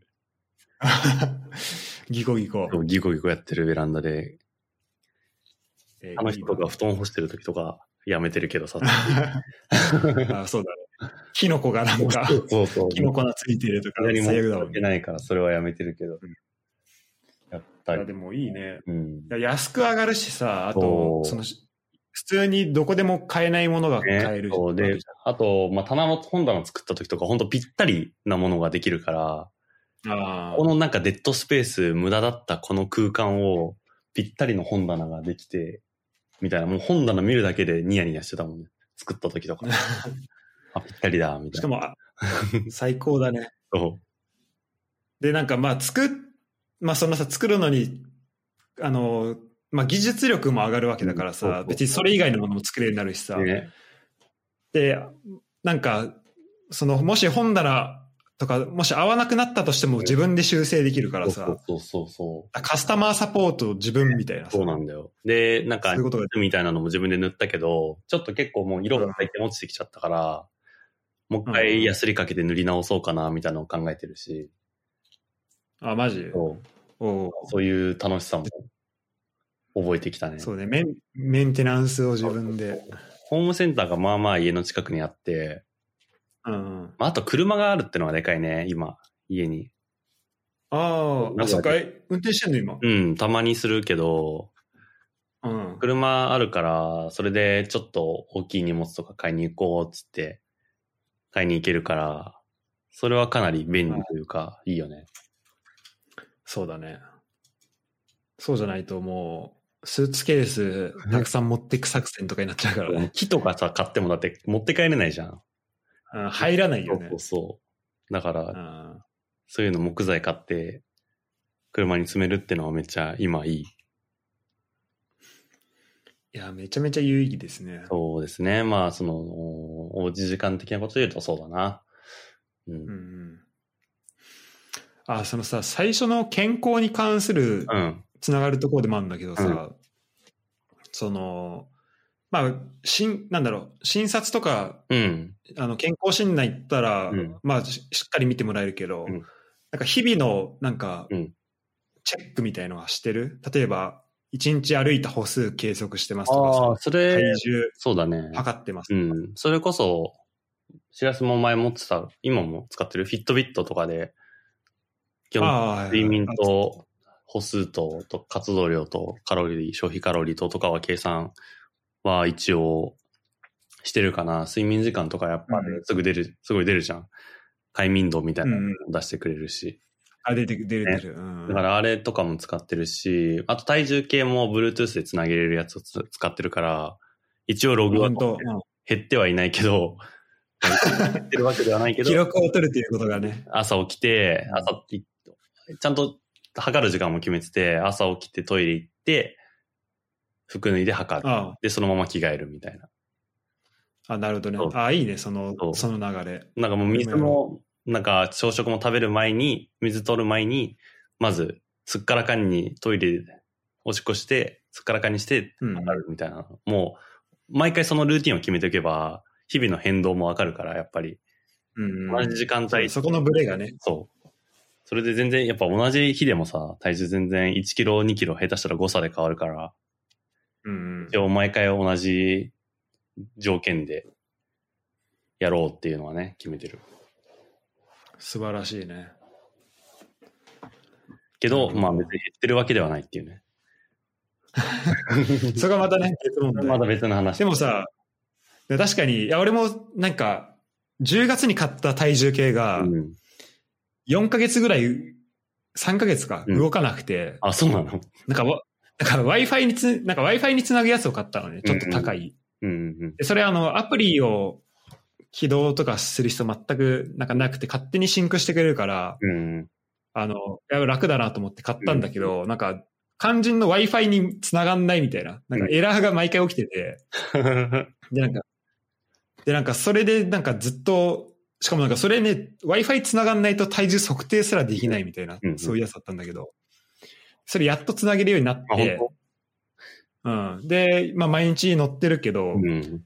なんか、乗ると、やっぱ、なんか自分の体重の変化がわかる。なんか記録するとさ、それだけで、ちょっと食事量とかさそ、うだね筋トレとか、うんうんうん結構意識するようになるんだけど、なんかこれがちょっと習慣にうん。完璧なルーティンになっちゃうと、なんかもう、なんかそういうもんかっていう風になっちゃうのかなっていうあ気はするけど、でもどうなんだろう。ただ、それってさ、まあ変わってないってことは、まあ、この上の、うん。なんつうの、増えすぎるっていうところがさ、うんまあ、まあそこをまあ一個抑えられてるはいはいはいと。もまあ言えるから。そうだね。そう。あのね。結構やっぱりカロリーとかもさ、まあ、最近やってないけど、やっぱ一時期ちゃんとダイエットしようと思った時は、あの、うん。うあん。のカロリーとかも、フィットビットのアプリとかでさ、あの、食事入力できるの知ってるあ、そうなのそう。で、まあ、ある程度の、例えばコンビニのなんちゃら飯とかだったら、なんか結構あったりするの、メニューが。へえ。だからあそそれれでフィットビット上で打つ。まあ、手、手動だけどね。はいはいはい、で、まあ、他になんかそういう健康とかカロリー計算のアプリとかたくさんあるけど、まあ、一応フィットビットで消費カロリーも計算してくれるし、ウェアラブルで。うん。で、基礎、その代謝とかも全部計算して、1日まあ何キロカロリー消費して何キロカロリー摂取しましたみたいなのも、まあフィットビットアプリで完結できるようになってるから、それは一時期ちゃんとやってたね。で、1日マイナス1000キロカロリーまでにしようみたいなのはやってたけど、ももうちょっと入力さすがにめんどくさくなってきたし、まあある程度大体1日ど何キロカロリー、でもそれを最初の1ヶ月ぐらいちゃんと続けてやったことによって、あ、まあこんぐらいの食費だと、まあ多分1日何キロカロリーぐらいだなってのは、なんか大体目分量でわかるようになってきたね。ああ、す素晴らしいね。やっぱその、感覚に落とし込むっていうところが、うん、まあ、大か事っだよこいいね。すぎたなってのも、まあ、肌感でもわかるけど、まあ、多分こんぐらいオーバーしてるだろうな、みたいな。うんうんと、あと、まあ、裏を必ず見るようになったね。何キロカロリーっていうのは。ああ、わかる。これ本当あ、これだけでマジせ進歩だなと思う、思ったわ、本当に全く気にしなかった逆。になんで今まで気にしてなかったんだろうと思ったよね。結構恐ろしいことあるからね。恐ろしいよなんな。か菓子パンとか。ビビるよね。650キロカロリーみたいな。そうそうそうそ。そうの小ささで、みたいな。そうな。なんだこの小型爆弾はみたいになるよね。なんかさ、生協学のさ、学食あるじゃん。うん。あれとかでさ、なんか天津飯丼みたいなのがあったの。はいはい。で、さ、あそこ学食さ、ちゃんとカロリーとかさ、なんか緑のなんちゃらとかさ、全部計算出してくれるじゃん。レシートにあるあ出してる。くれるじゃん。で、あるあるある天津飯丼見たらなんか1200キロカロリーって書いてあって、あ、マジでそんなあんのそう、レシートもらった後に、マジ食べんのやめようかと思っ たもん。マジか、みたいな。うん。確かに軽いテロに見えるよね。やばいよね、それ。うんせんこんな丼だけで、みたいな。すごいな。だって、ジロー半分ぐらいでしょ、ねえ。それうん。本当そんな、むしろなんか、ちょっと少なめにしたつもりだったのに、みたいな感じだった。抑えたつもりが。ねえ、本当に。いやでもそうそこをねあとまあなんか栄養とかさあと、うん。まあ、材料何見てるとかなんそうだかねそこを見るの結構、まあ、面白かったりもするんだよね、ね。うん、なんか法律の関係とかでさなんかどこ、まあ、なんかどういう表示の仕方するのかとうかんさ、うそうんいうのもうん。あるしなんかその辺とかもおもろいなと思確うかけど、にね。うん、まあ、健康で言うと、そうだな。まあ、体調と、まあ、あと、まあ、デスクワーク増えたっていう点で、なんか前も言ったかもしれないけど、まあ、肩こりとか俺もともと首回すのめっちゃくせじゃん。そうだねだから肩こりとか結構すごいひどくて、もう昔から。うん、でもね、最近本当に、あの、肩甲骨剥がしあをあや,、はいはいやることによって、めちゃくちゃ改善されてる実感があって、あ全然違うん結だ構ね、びっくりする。なんかまあいろんな YouTube とかでもたくさん載ってるし、いろんな方法があるんだけど、まあなんか俺はなんか1日5分ぐらいやるのを、朝昼晩毎回やってっていうのを、本当1週間前ぐらいだけど、やり始めたんだけうど、ん、マジめちゃくちゃ良くて、で、もうずっと俺半年ぐらい今、針治療週1ぐらいで通ってんの。うん針で打ってもらって、肩とか腰とか、まあ、デスクワーク多いから疲れも溜まる大み事だねたいな感じでやってるんだけど、本当この1週間、肩甲骨剥がしやっただけで、え、めちゃくちゃ肩柔らかくなってますよ、みたいな言われて、あマジすごい効果を感じてる。結構なんか、いろんなヨガとか、それこそリングフィットとかいろいろやってきたけど、うんう5ん、分間の肩甲骨剥がしが一番効果を実感した。マジか。じゃあもう、針治療も行かなくて良くなっちゃうぐらい針だは針で気持ちいいから行くけど、あ、そうなんだ。でもやっぱなんか姿勢もね、悪かったし、あーやっぱ大事だよね。そういうところが一箇所悪いとダメなのかなっていうのは結構感じたね。なんか寝る寝つきとかもすごい悪くて、寝るときとか肩凝ってたりするから、手上げてうんストレッチしながらとかやってたけど、その時に YouTube で調べて、やったらもえ、うぐっすり寝れた、その日に。マジか。え、この人っていう人いるなんつったっけなちょっと調べたら、調べてみるわ。なんあ、じゃあちょかっ、と、うん。ま分た、かったら教えて。うん。いやね、そう、いろいろ、いろんななんか、まあ、医師みたいな人がいて、うんうん。で、そう、いろんな人のあるよね。いろんな人の試して、あ、この人だってのを見つけた。あ、見つけたんだ。そうまあ、だからその、その、なんだろう、プロセスが大事なだのかか。らね、全部試して、どれが一番いいかなってのをや って、やった結果、この人の方が良かったみたいなのが。なんすごいね。じゃあもう、形に厳選の。そう、厳選、マジ。それはね、すごい、最近の中だと、一番良かったな。まあ、リングフィットアドベンチャーもきまだちゃんと継続して、2日に1回あ、やってるけどね。ああ本当うんあ、本当あ、俺も買ったのよあ、。本当うん。俺もだから今始めてて、うんうん。今は10日目ぐらいかな。いいじゃん。いまだあの魔王みたいなやつ倒してないわ。や、ほんとね、マジ敵がどんどん強くなってくるしね。まあ、あとリンあグれ、さ、そう、リングフィットちょっとね、厳しいんだよな。結 構。疲れるし。厳しい。ああ、そうそうそうそうう。んで、なんか、リングフィットのなんか俺、ゆ唯一良くない点が、まあ唯一でもないけど、何点か良くない点があって、ふまあ、大きく二つあって、一つが、なんかゲームバランスがかなり悪いっていうので、なんかハートがうん10個あったとしたら、一回魔王と戦っただけで、もうなんか一回攻撃食らっただけでハート8減るの。マジでそんな強くなんだ。やばいやん、みたいな、マジで。だからそこからなんかドリンクとか飲んだりして回復したりとか、だから毎回回復しなきゃいけないみたいな。ああ、それきついな。うんだったらなんかそのさ、ドリンクの価値をもうちょっと高めて、回復の頻度減らせよって思っちゃうんだよね。そうだね。 ドリンクをね、なんか30コインで買えるとしたら、ね、それを90コインにしていいから、回復のひ、ね、ダメージを3分の1にしてくれってマジで思う。うん、いや、間違いない。そんな変の最そう後。めっちゃ強いよ。ゲームバランスがちょっと悪いなってのはね、すごい思うね。あと、うんまあ、あの、アドベンチャーをやってるとさ、あの、ある程度、自分のさ、中の攻撃のパターンがあるじゃん。攻撃パターンっていうか、攻撃の技の中でさ、フランクやってとか、あると、あるなある。んかフランクのパワーめっちゃ強いとか、なんかどれかに偏るじゃんうん絶対。攻撃力 わか強いる。やつ。そうすると、アドベンチャーやってると結局それしかやらなくなるんだよね。わかるわ。めっちゃわかる、それ。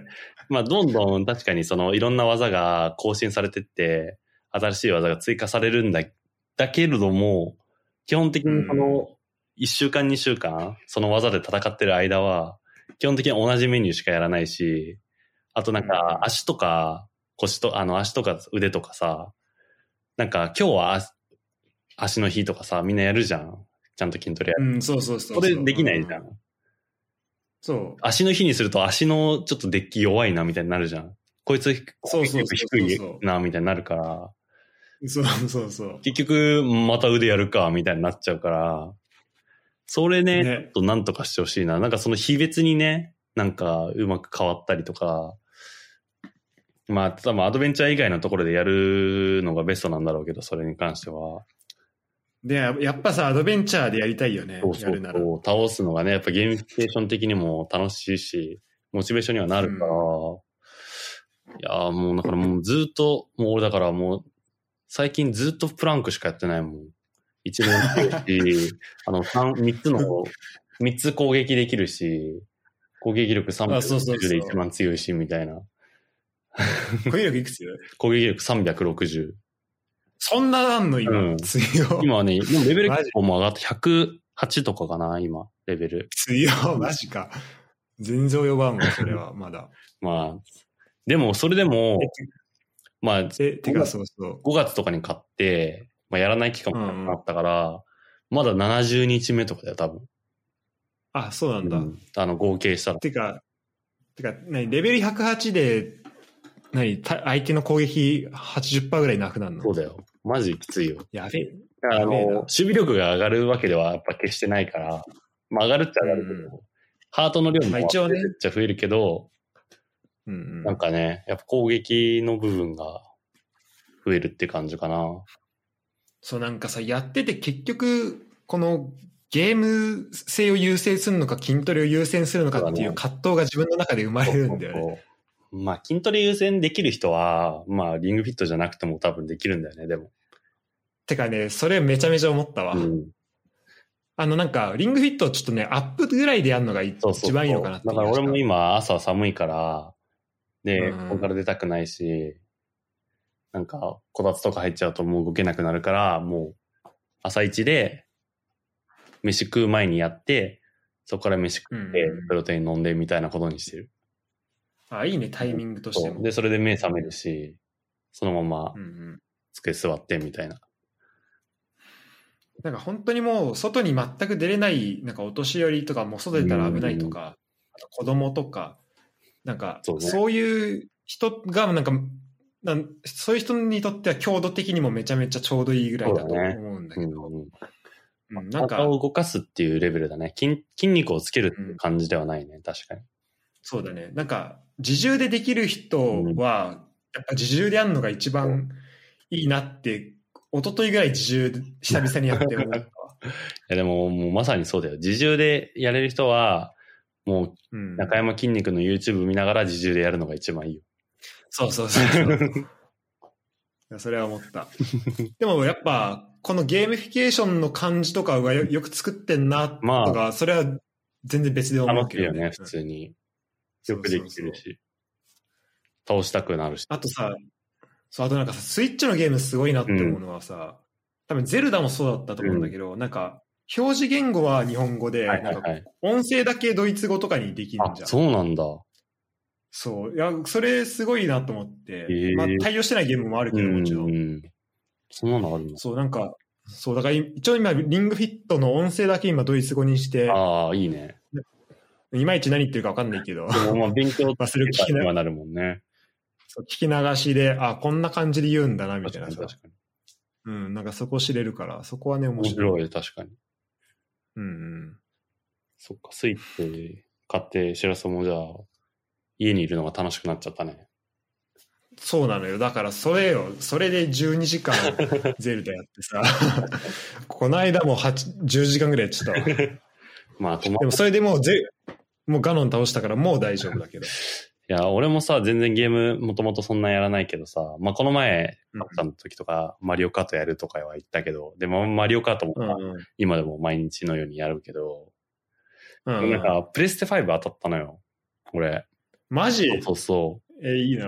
う。で、うんプレステ5で、もともと全然ゲームやらないから、やるゲームなくて、で、もともとプレステ5応募したのも、あの、ホグワーツレガシーっていうハリーポッターのゲームが出るからっていうので、あ、そ、そうなんだ。そううん2021年発売って書いてあったから、おおこれで、今のうちに買っとけば、それ出た時すぐ遊べるぜと思って買ったんだけど、うんちょうど1週間前ぐらいに、2022年に延期しますって出て、 マジ出た出たみたいな感じなんだけど、開発間に合わないからみたいな。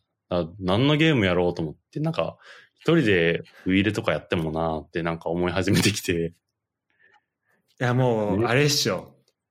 FIFA のプロクラブをやるしかないよ、ね。 FIFA とかもあるから、でも、めっちゃリアルなのよ、FIFA とかも本当に。すなんごい。かそうみたいね。いや、プレステ5で FIFA やるかとか思ったけど、まあちょっとなと思って、とりあえずスパイダーマン買ったの。おうおうあ、てかもう来たうん、もう、スパイダーマンはもう全クリした。はいや。でもね、結構ボリューム短くて、スパイダーマンも。あ、そうなんだ。すごい面白かった。ニューヨークのオープンワールドを、もうあ、れもそうだよね。オープンワールドの感じだよね。雲で歩き回った。もう本当ニューヨークの、もうニューヨーク俺一回しか行ったことないけど、一回行った時うの、んかん行った観光地とか、うわ、ここ行ったわ、みたいなのが本当あるから。えー絶対楽しいタイな、ムズそれスはク。エア、うわここ、ここを通ったらタイムズスクエア繋がんだ、みたいな。でそれなんかさ、あのー、何、お店とかやってんのその、うん。外から、例えば、なんだろう、なんかブロードウェイとかさ、こうんこブロードウェイ見れたりするもなんかその街並みはあるよ。でもなんか全く同じ看板とかはないけど、やっぱり。あーうんでもある程度形は似てるとかあるし。えー最高じゃん。ずっとできんな、そんな 本。当あの、歩き回るだけで面白いけど、なんか、歩き回ってると、ひたすらニューヨークの街中で犯罪が起きまくるから、軽犯罪をひあーたすら処理していくっていうゲームなんだけど、あ、そもそもがね。まあまあ別にミッションがあって、まあメインのミッショうんン、ストーリーをクリアしていくってやつで、で、それも本当なんかね、2週間ぐらいで終わっちゃった。結構、まあボリューム短かったけど、あマジめか。っちゃ楽しくて、うん映像ほんと綺麗だし。で、あと、一番プレステ5すごいなと思ったのは、もう手の振動。まあ多分ひたすら何回も言われてると思うけど、もうね、手にうん振動が伝わるのよ。あ違うものだからもうスパイダーマンがパンチをしてとか、あの、雲の糸をシュンって出す、この感覚、左手で、うんうん。例えば出すっていう感覚が、もう手に伝わってくるえーの。コントローラー。すそれがひリアルなんだ。へそう、めちゃくちゃすごい、このコントローラーは。えこれはね、確かにプレステ4までにはなかった面白さだなって思ったわ。あ、そ違うんだ、そこ全で、然。俺、プレステ4持ってないし、から、もう今度ってウィでやるぐらいだけど、なんかまあ、方々で言われてるのは、労働時間、労働時間がもう圧倒的に短いっていうのは言われてて、本当にもう確かになんかその、うん。ローディングあっという間だって、オープンワールドのさ、ローディングなんかめちゃくちゃ時間かかるべきじゃん、本来。そうだよね。うん。ほんとあっという間にシュンって始まるから、やっぱそれもソニーの賜物だなって感じだね。確かに馬力がえぐいって話は聞いたうんめわちゃくち。ゃすごい、グラフィックもすごいし、ロードも短いし、操作性もすごいし、みたいな。だからもっといろんなゲームやりたいな。いや、そうだね。ちょっとまだタイトルとしてはタイトルがね、なんかまあいろいろタイトル出てるし、プレステ4のタイトルも遊べるってなってんだけど、ほとんどのタイトル遊べるんだけど、やっぱどうせ遊ぶならプレステ5専用というか、それのために開発されたソフトを遊びたいじゃん。そうだね。ね、こんだけなんかいろいろ違うから。ってなると、うんまあ欲しいソフトまで待つかなっていうのが今のなるほど。感じかな。なんか、いや、あなんかさ、ゴースト・オブ・ツシマって、まあ、多分プレステ4とかのやつなのかな。うんうんなんかそれめっちゃ面白いって聞いたあけそど、うなんだ。うん、まあ、ちょっとまた今の話と、うんうんずれちゃうけど。そうだ、もともとさ、なんか RPG とかも全然やってこなかったし、うんなん。かバトルアクションみたいなのもやってこなかったから、全然、うん本当ウィーレしかやってこなかったから、ゲームなん て。別にウィーレもか決してそんなたくさんやってるわけでもないし、え、今度んちでぐらい。あれ、ちょっと正しんだっ持ってて、ないもん、俺。正しんちのゲームといえば、やっぱ人生ゲーム。そうそうそうそう、人生ゲームじゃないから。でもあれ、プレステ1だから。 プレステ2のあハードで、プレステ1のソフトを入れてやってたからね。本当人生ゲームひたすらやって。まあ、でその点で言うと、最近みんな桃鉄やってるじゃん。あ、そうだで、ね。あの、スイッチで。桃鉄はちょっと買ってもいいかなって思ってるよね。あ、ね、桃鉄やろうよ。俺も買いたいと思ってたねの、よ。桃鉄は買ってもいいかな。まあ普通に、家に誰か来たら絶対桃鉄やれば楽しめるし、で、うんまあ今オンラインでもできるから楽しいしってのはあるけど、それこそさ、クラブハウスつなげてさ、まあ、ちょっとつ使い方違うかもしれないけまどさ、あそうだ。まあでも、通話しながらね、できるっちゃできるもん。通話しながらね、できるし。でも桃鉄なそう、買ってもいいなとはすごい思ってるんだけど、桃鉄買ったところで、家にいた時にやらないなっていう。誰かと繋げてる時は、家で一人でコツコツやってないじゃん。うんそうだね。うんそうするとちょっとなんか、使用頻度は落ちるなっていう感じはあるねうん。まあ、そ、そこはね、なんかゲームに何を求めるか。まあそうだね俺は逆に、俺逆にそうであってくれないとずっとやっちゃう から。確かにね。てか、いや俺思ったのよ。なんかさ、俺最後に持ってたゲームがさ、うん多分プレステ3とかはいはいで、はい。うちにあるやつじゃん。で、知らなあ、そうそう。い。 そうそうそうそう、まだ形に近い。そう、うちの実家にある。そうだ、そう。でさ、あれ以来さ、俺ゲーム全く持ってなかったから、で、日本帰ってきても、まあ買ってなかったんだけど、うん。で、まあなんでかなと思って、まあはいね、iPhone でゲームできるようになったとか、うんまあいろいろあるんだけど、うんただスイッチうん。久々に買って思ったけど、うやっぱね、やると俺永遠とやっちゃうんだよね。 だからもう、あえてなくしてたぐらいの感じ。そう、だから本当にね、なくしてた、やらないように。確かにね。でもや、今知ったわ。でもまあ、だから俺、俺、FIFA とか買ったらマジ、ずっと、大変なことになると思それでも、すごいね。やっぱいいね。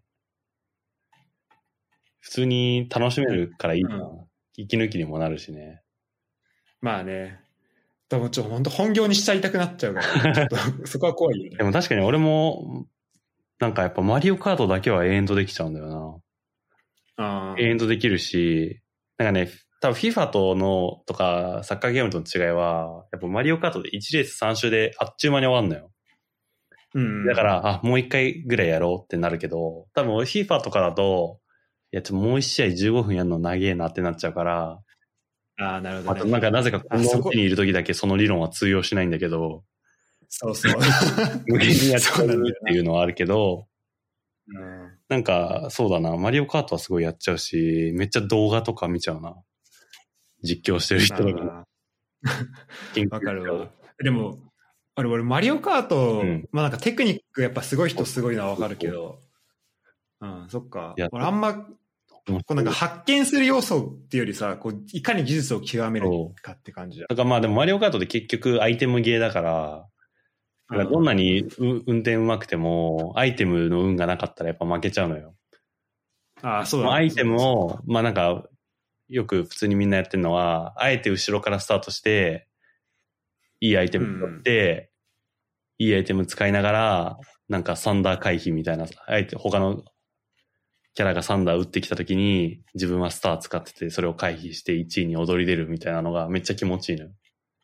なるほど、なるほど。そういうなんか、いろんなテクというか、をマジ無限にやっちゃうな。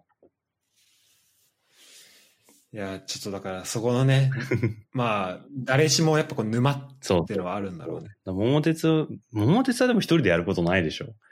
買ったところに、買ったところ多分ないと思う。に。ねえうん。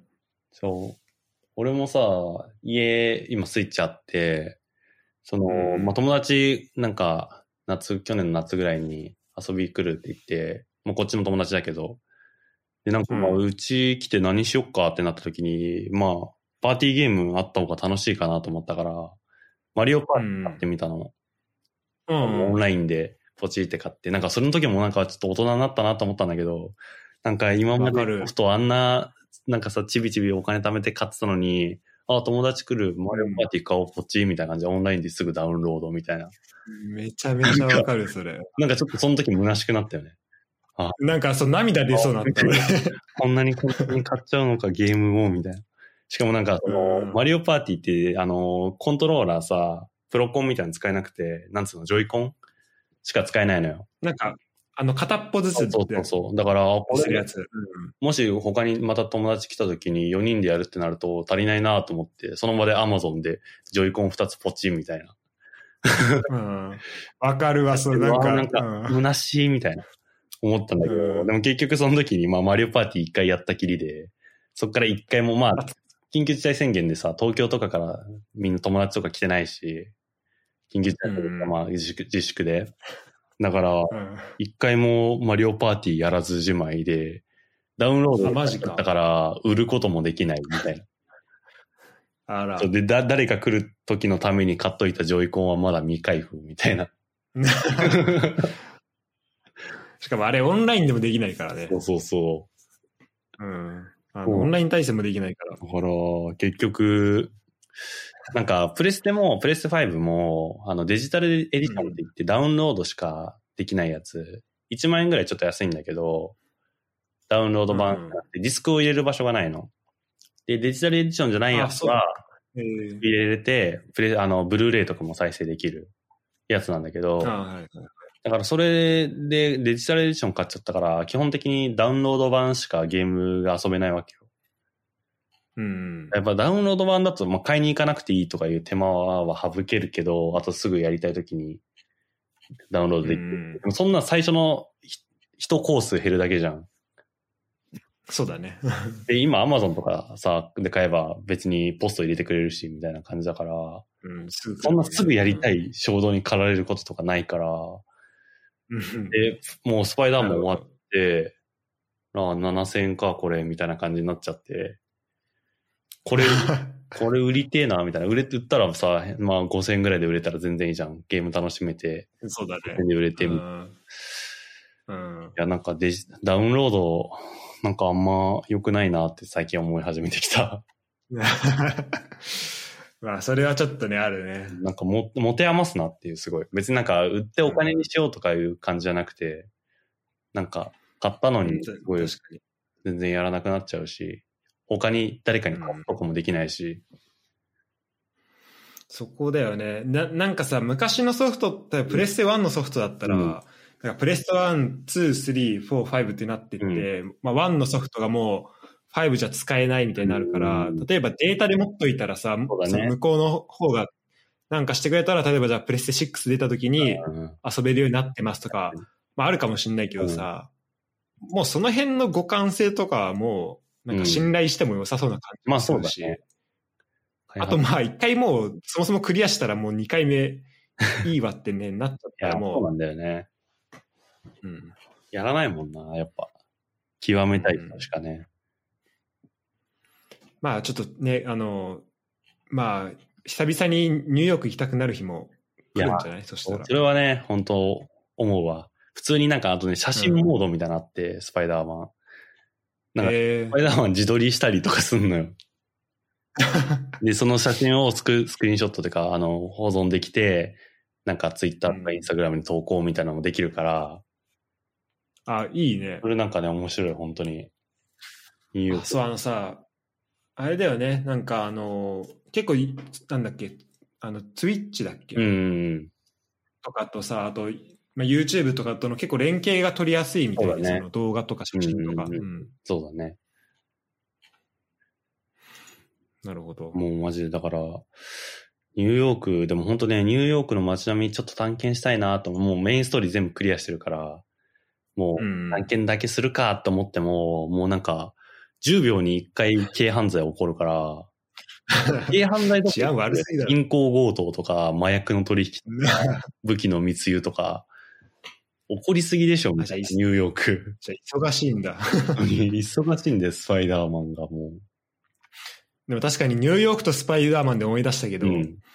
俺と近藤と上昇でニューヨーク行った時に、なんか、あの、自由の女神像と、あとスパイダーマンの格好した、うん。ひなんか二人組がなんか、うんあの、タイムズスクエアで話しかけてきて、 なんか、なんか一緒に写真撮ろうぜみたいな感じで、でいつ、いつフリー、いつフリーみたいに言ってきてうん、で、写真、それこそなんかスパイダーマンが自撮りしてうん、後ろ、お俺らいるみたいな感じで撮って、で、その後、おなんか、ファイブダーラーみたいな言われて、まあそうなるよな。で、上昇、なんか本当に払おうとしてたからね、あいつバカすぎるな。うん、まあだからい、まあ、いろいろ起きるんだろうけど絶、対そうやって寄ってくるからな、みんな。 うん。まあでも、オープンワールドゲームはね、すごいよね。ね。楽しい。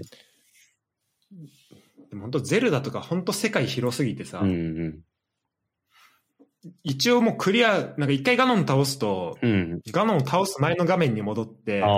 は星がつくのね。いはいはいはい。で、で、その後になんかそのく、一応クリアモードみたいになって、なんか、うんあの、今までとちょっと違う、なんうかん。クエストとか増えたりとかするらしいんだけど、うんなんか、クリア度合いみたいなのが、なんかパーセントで表示されるのよ。うん何パーセントクリアしましたみたいな。うで俺、俺それ見たらさ、一応もう一周クリアしてんだけど、うん。なんかまだ15%とかあ、で、そうなんだ。えどんだ け、まだまだじゃんと思って、何も俺やってねえなってそうなんなだっ。たんだよね。マップがね、マジで広いのよ。あるんだね。うんいや、面白い。やることが多すぎ。て。確かに俺もまだ全クリはしたけど、今80%ぐらいまで進めたの。その軽ああ、だいぶ進んだね。うん。がサブミッションみたいなのやって。でももうあとは、なんか敵の武器を集めるとか、そういうのしか残ってないかあら、あんもういいわ、みたいそうなってくるな。そう。と。うん、そうそうそう。 100%にすると、なんかスーツもらえるとか、新しいスパイダースーツもらえるとかなんだけど、うん、そこまでしなくていいな、みたいな。そうだね。いや、いや俺もう15%だけど、俺もうい いやと思もったもん。うメインストーリーがね、やっぱべ一番だからね。そこクリアしたそら、もう十分でお腹いっぱいだよ。うん。いやー、なるほどね。あ、もう1時になるけど、ああ、そうだね。大丈夫。そっか、質問にはちゃんと全部答えれたかな、じゃあ。そうだね。ちょっと今回初めてやったけど、こんなピンポイントで質問が来ることあるんで、よっ ぽどリスナーさんですね。よよっぽどなリスナーさんですね。すごいし。かもちゃんと全部、あの、ね、な名前もつけてや,、ねやってる、うん。あと別に今回形にととるっていう、別に告知はしてないんだうけど、ん。そうだよね。別に告知、予言をしてるのかなすごいな。うん、素晴らしいね。 まあでも、こういうね、なんか、あの、誰々に向けてっていう形で、そうだね。あの、お便り送ってくれたら、ゲストを呼ぶ、うんそれに合わせてゲストを呼ぶってこともできる確し、かに確かに。やっぱ、あと、そうだね。まあいうん。あ、いいよいいよ。あと今回、その、ダイエット、えっと、次の企画が、うんあの、近藤と、まあ私とダイエットっていうか、なんか近藤がね、なんか自称、なんだっけな。なんか令和のダイエットスター近藤っていう、うん。そう、自称、自称令和のダイエットスター近藤さんが今回、次出てくれて、いや、もう令和、今何年ですかもう令和3年令和3年になるのかななのに、自主、まだ令和のダイエットスターって言ってるってことは、もう2年間、約2年間ダイエットできてないってことだからね。 そう。それはそれで大丈夫なのかって感じだけど。うん。多分そのダイエットスターさんが、あの、ダイエ体重の教え方を教えてくれるらしくて、頑張ってくれ。で一応それに、それに伴って、あの、ダイエットと私っていうテーマで、はいはいはい。あの、募集もしてるんで、皆さんじゃあぜひ。あの、そこで聞いてる人で何かあったら、このお便りフォームから、確かにね。あの、そうもらえると、やっぱこの、あのね、今回のやつがまあ、ほぼ桜なんだ けど、桜というか、まあ 俺ら、俺ら 桜ではないね。桜ではないけど、まあ、あの、もう本当、ね、まあ友達が、もう大体こう、送ってきた人の顔が浮かぶようなそうだね。メッセージなんだけど、うん。でもやっぱそれでも楽しいからさそう。だね。うん。あとまあ、俺らはさ、一応、まあこんな雑談っていうか、しょうもない話とかしてるけど、なんかやっぱフィードバックがあると嬉しいもんね、普通に。そうそうそうそう。やっぱ全然違うと思うんだよまあ、それこそ、まあ俺ら、俺はゲストとして出てるだけだけど、しらすみたいに配信してる側の人とかは、うんやっぱ、聞いたよって言われるだけで嬉しいしね。その感想を本当ね、全然違いただう。けるだけで嬉しいので、まあ別になんか直接俺らに行ってこいとかじゃなくてもいいので、会った時とか、うん。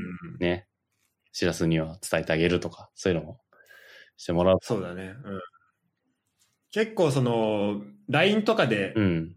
聞いたよみたいうな、ん。言ってもらえるし。いいね、いいね。あとやっぱね、あの、片心の評判マジでいいあ、。本当こんな直接言うのもあれだありがたいですね。ね。うんあの、結構ファンがついてるんで。マジうん、片心の話あがありがとう面白いとか、片心のあの話術をなんか見習わないとなみたあいりなが人たもいるかでら。すね。ちょっと頑張って。もうちょっとあれだな、じゃあ。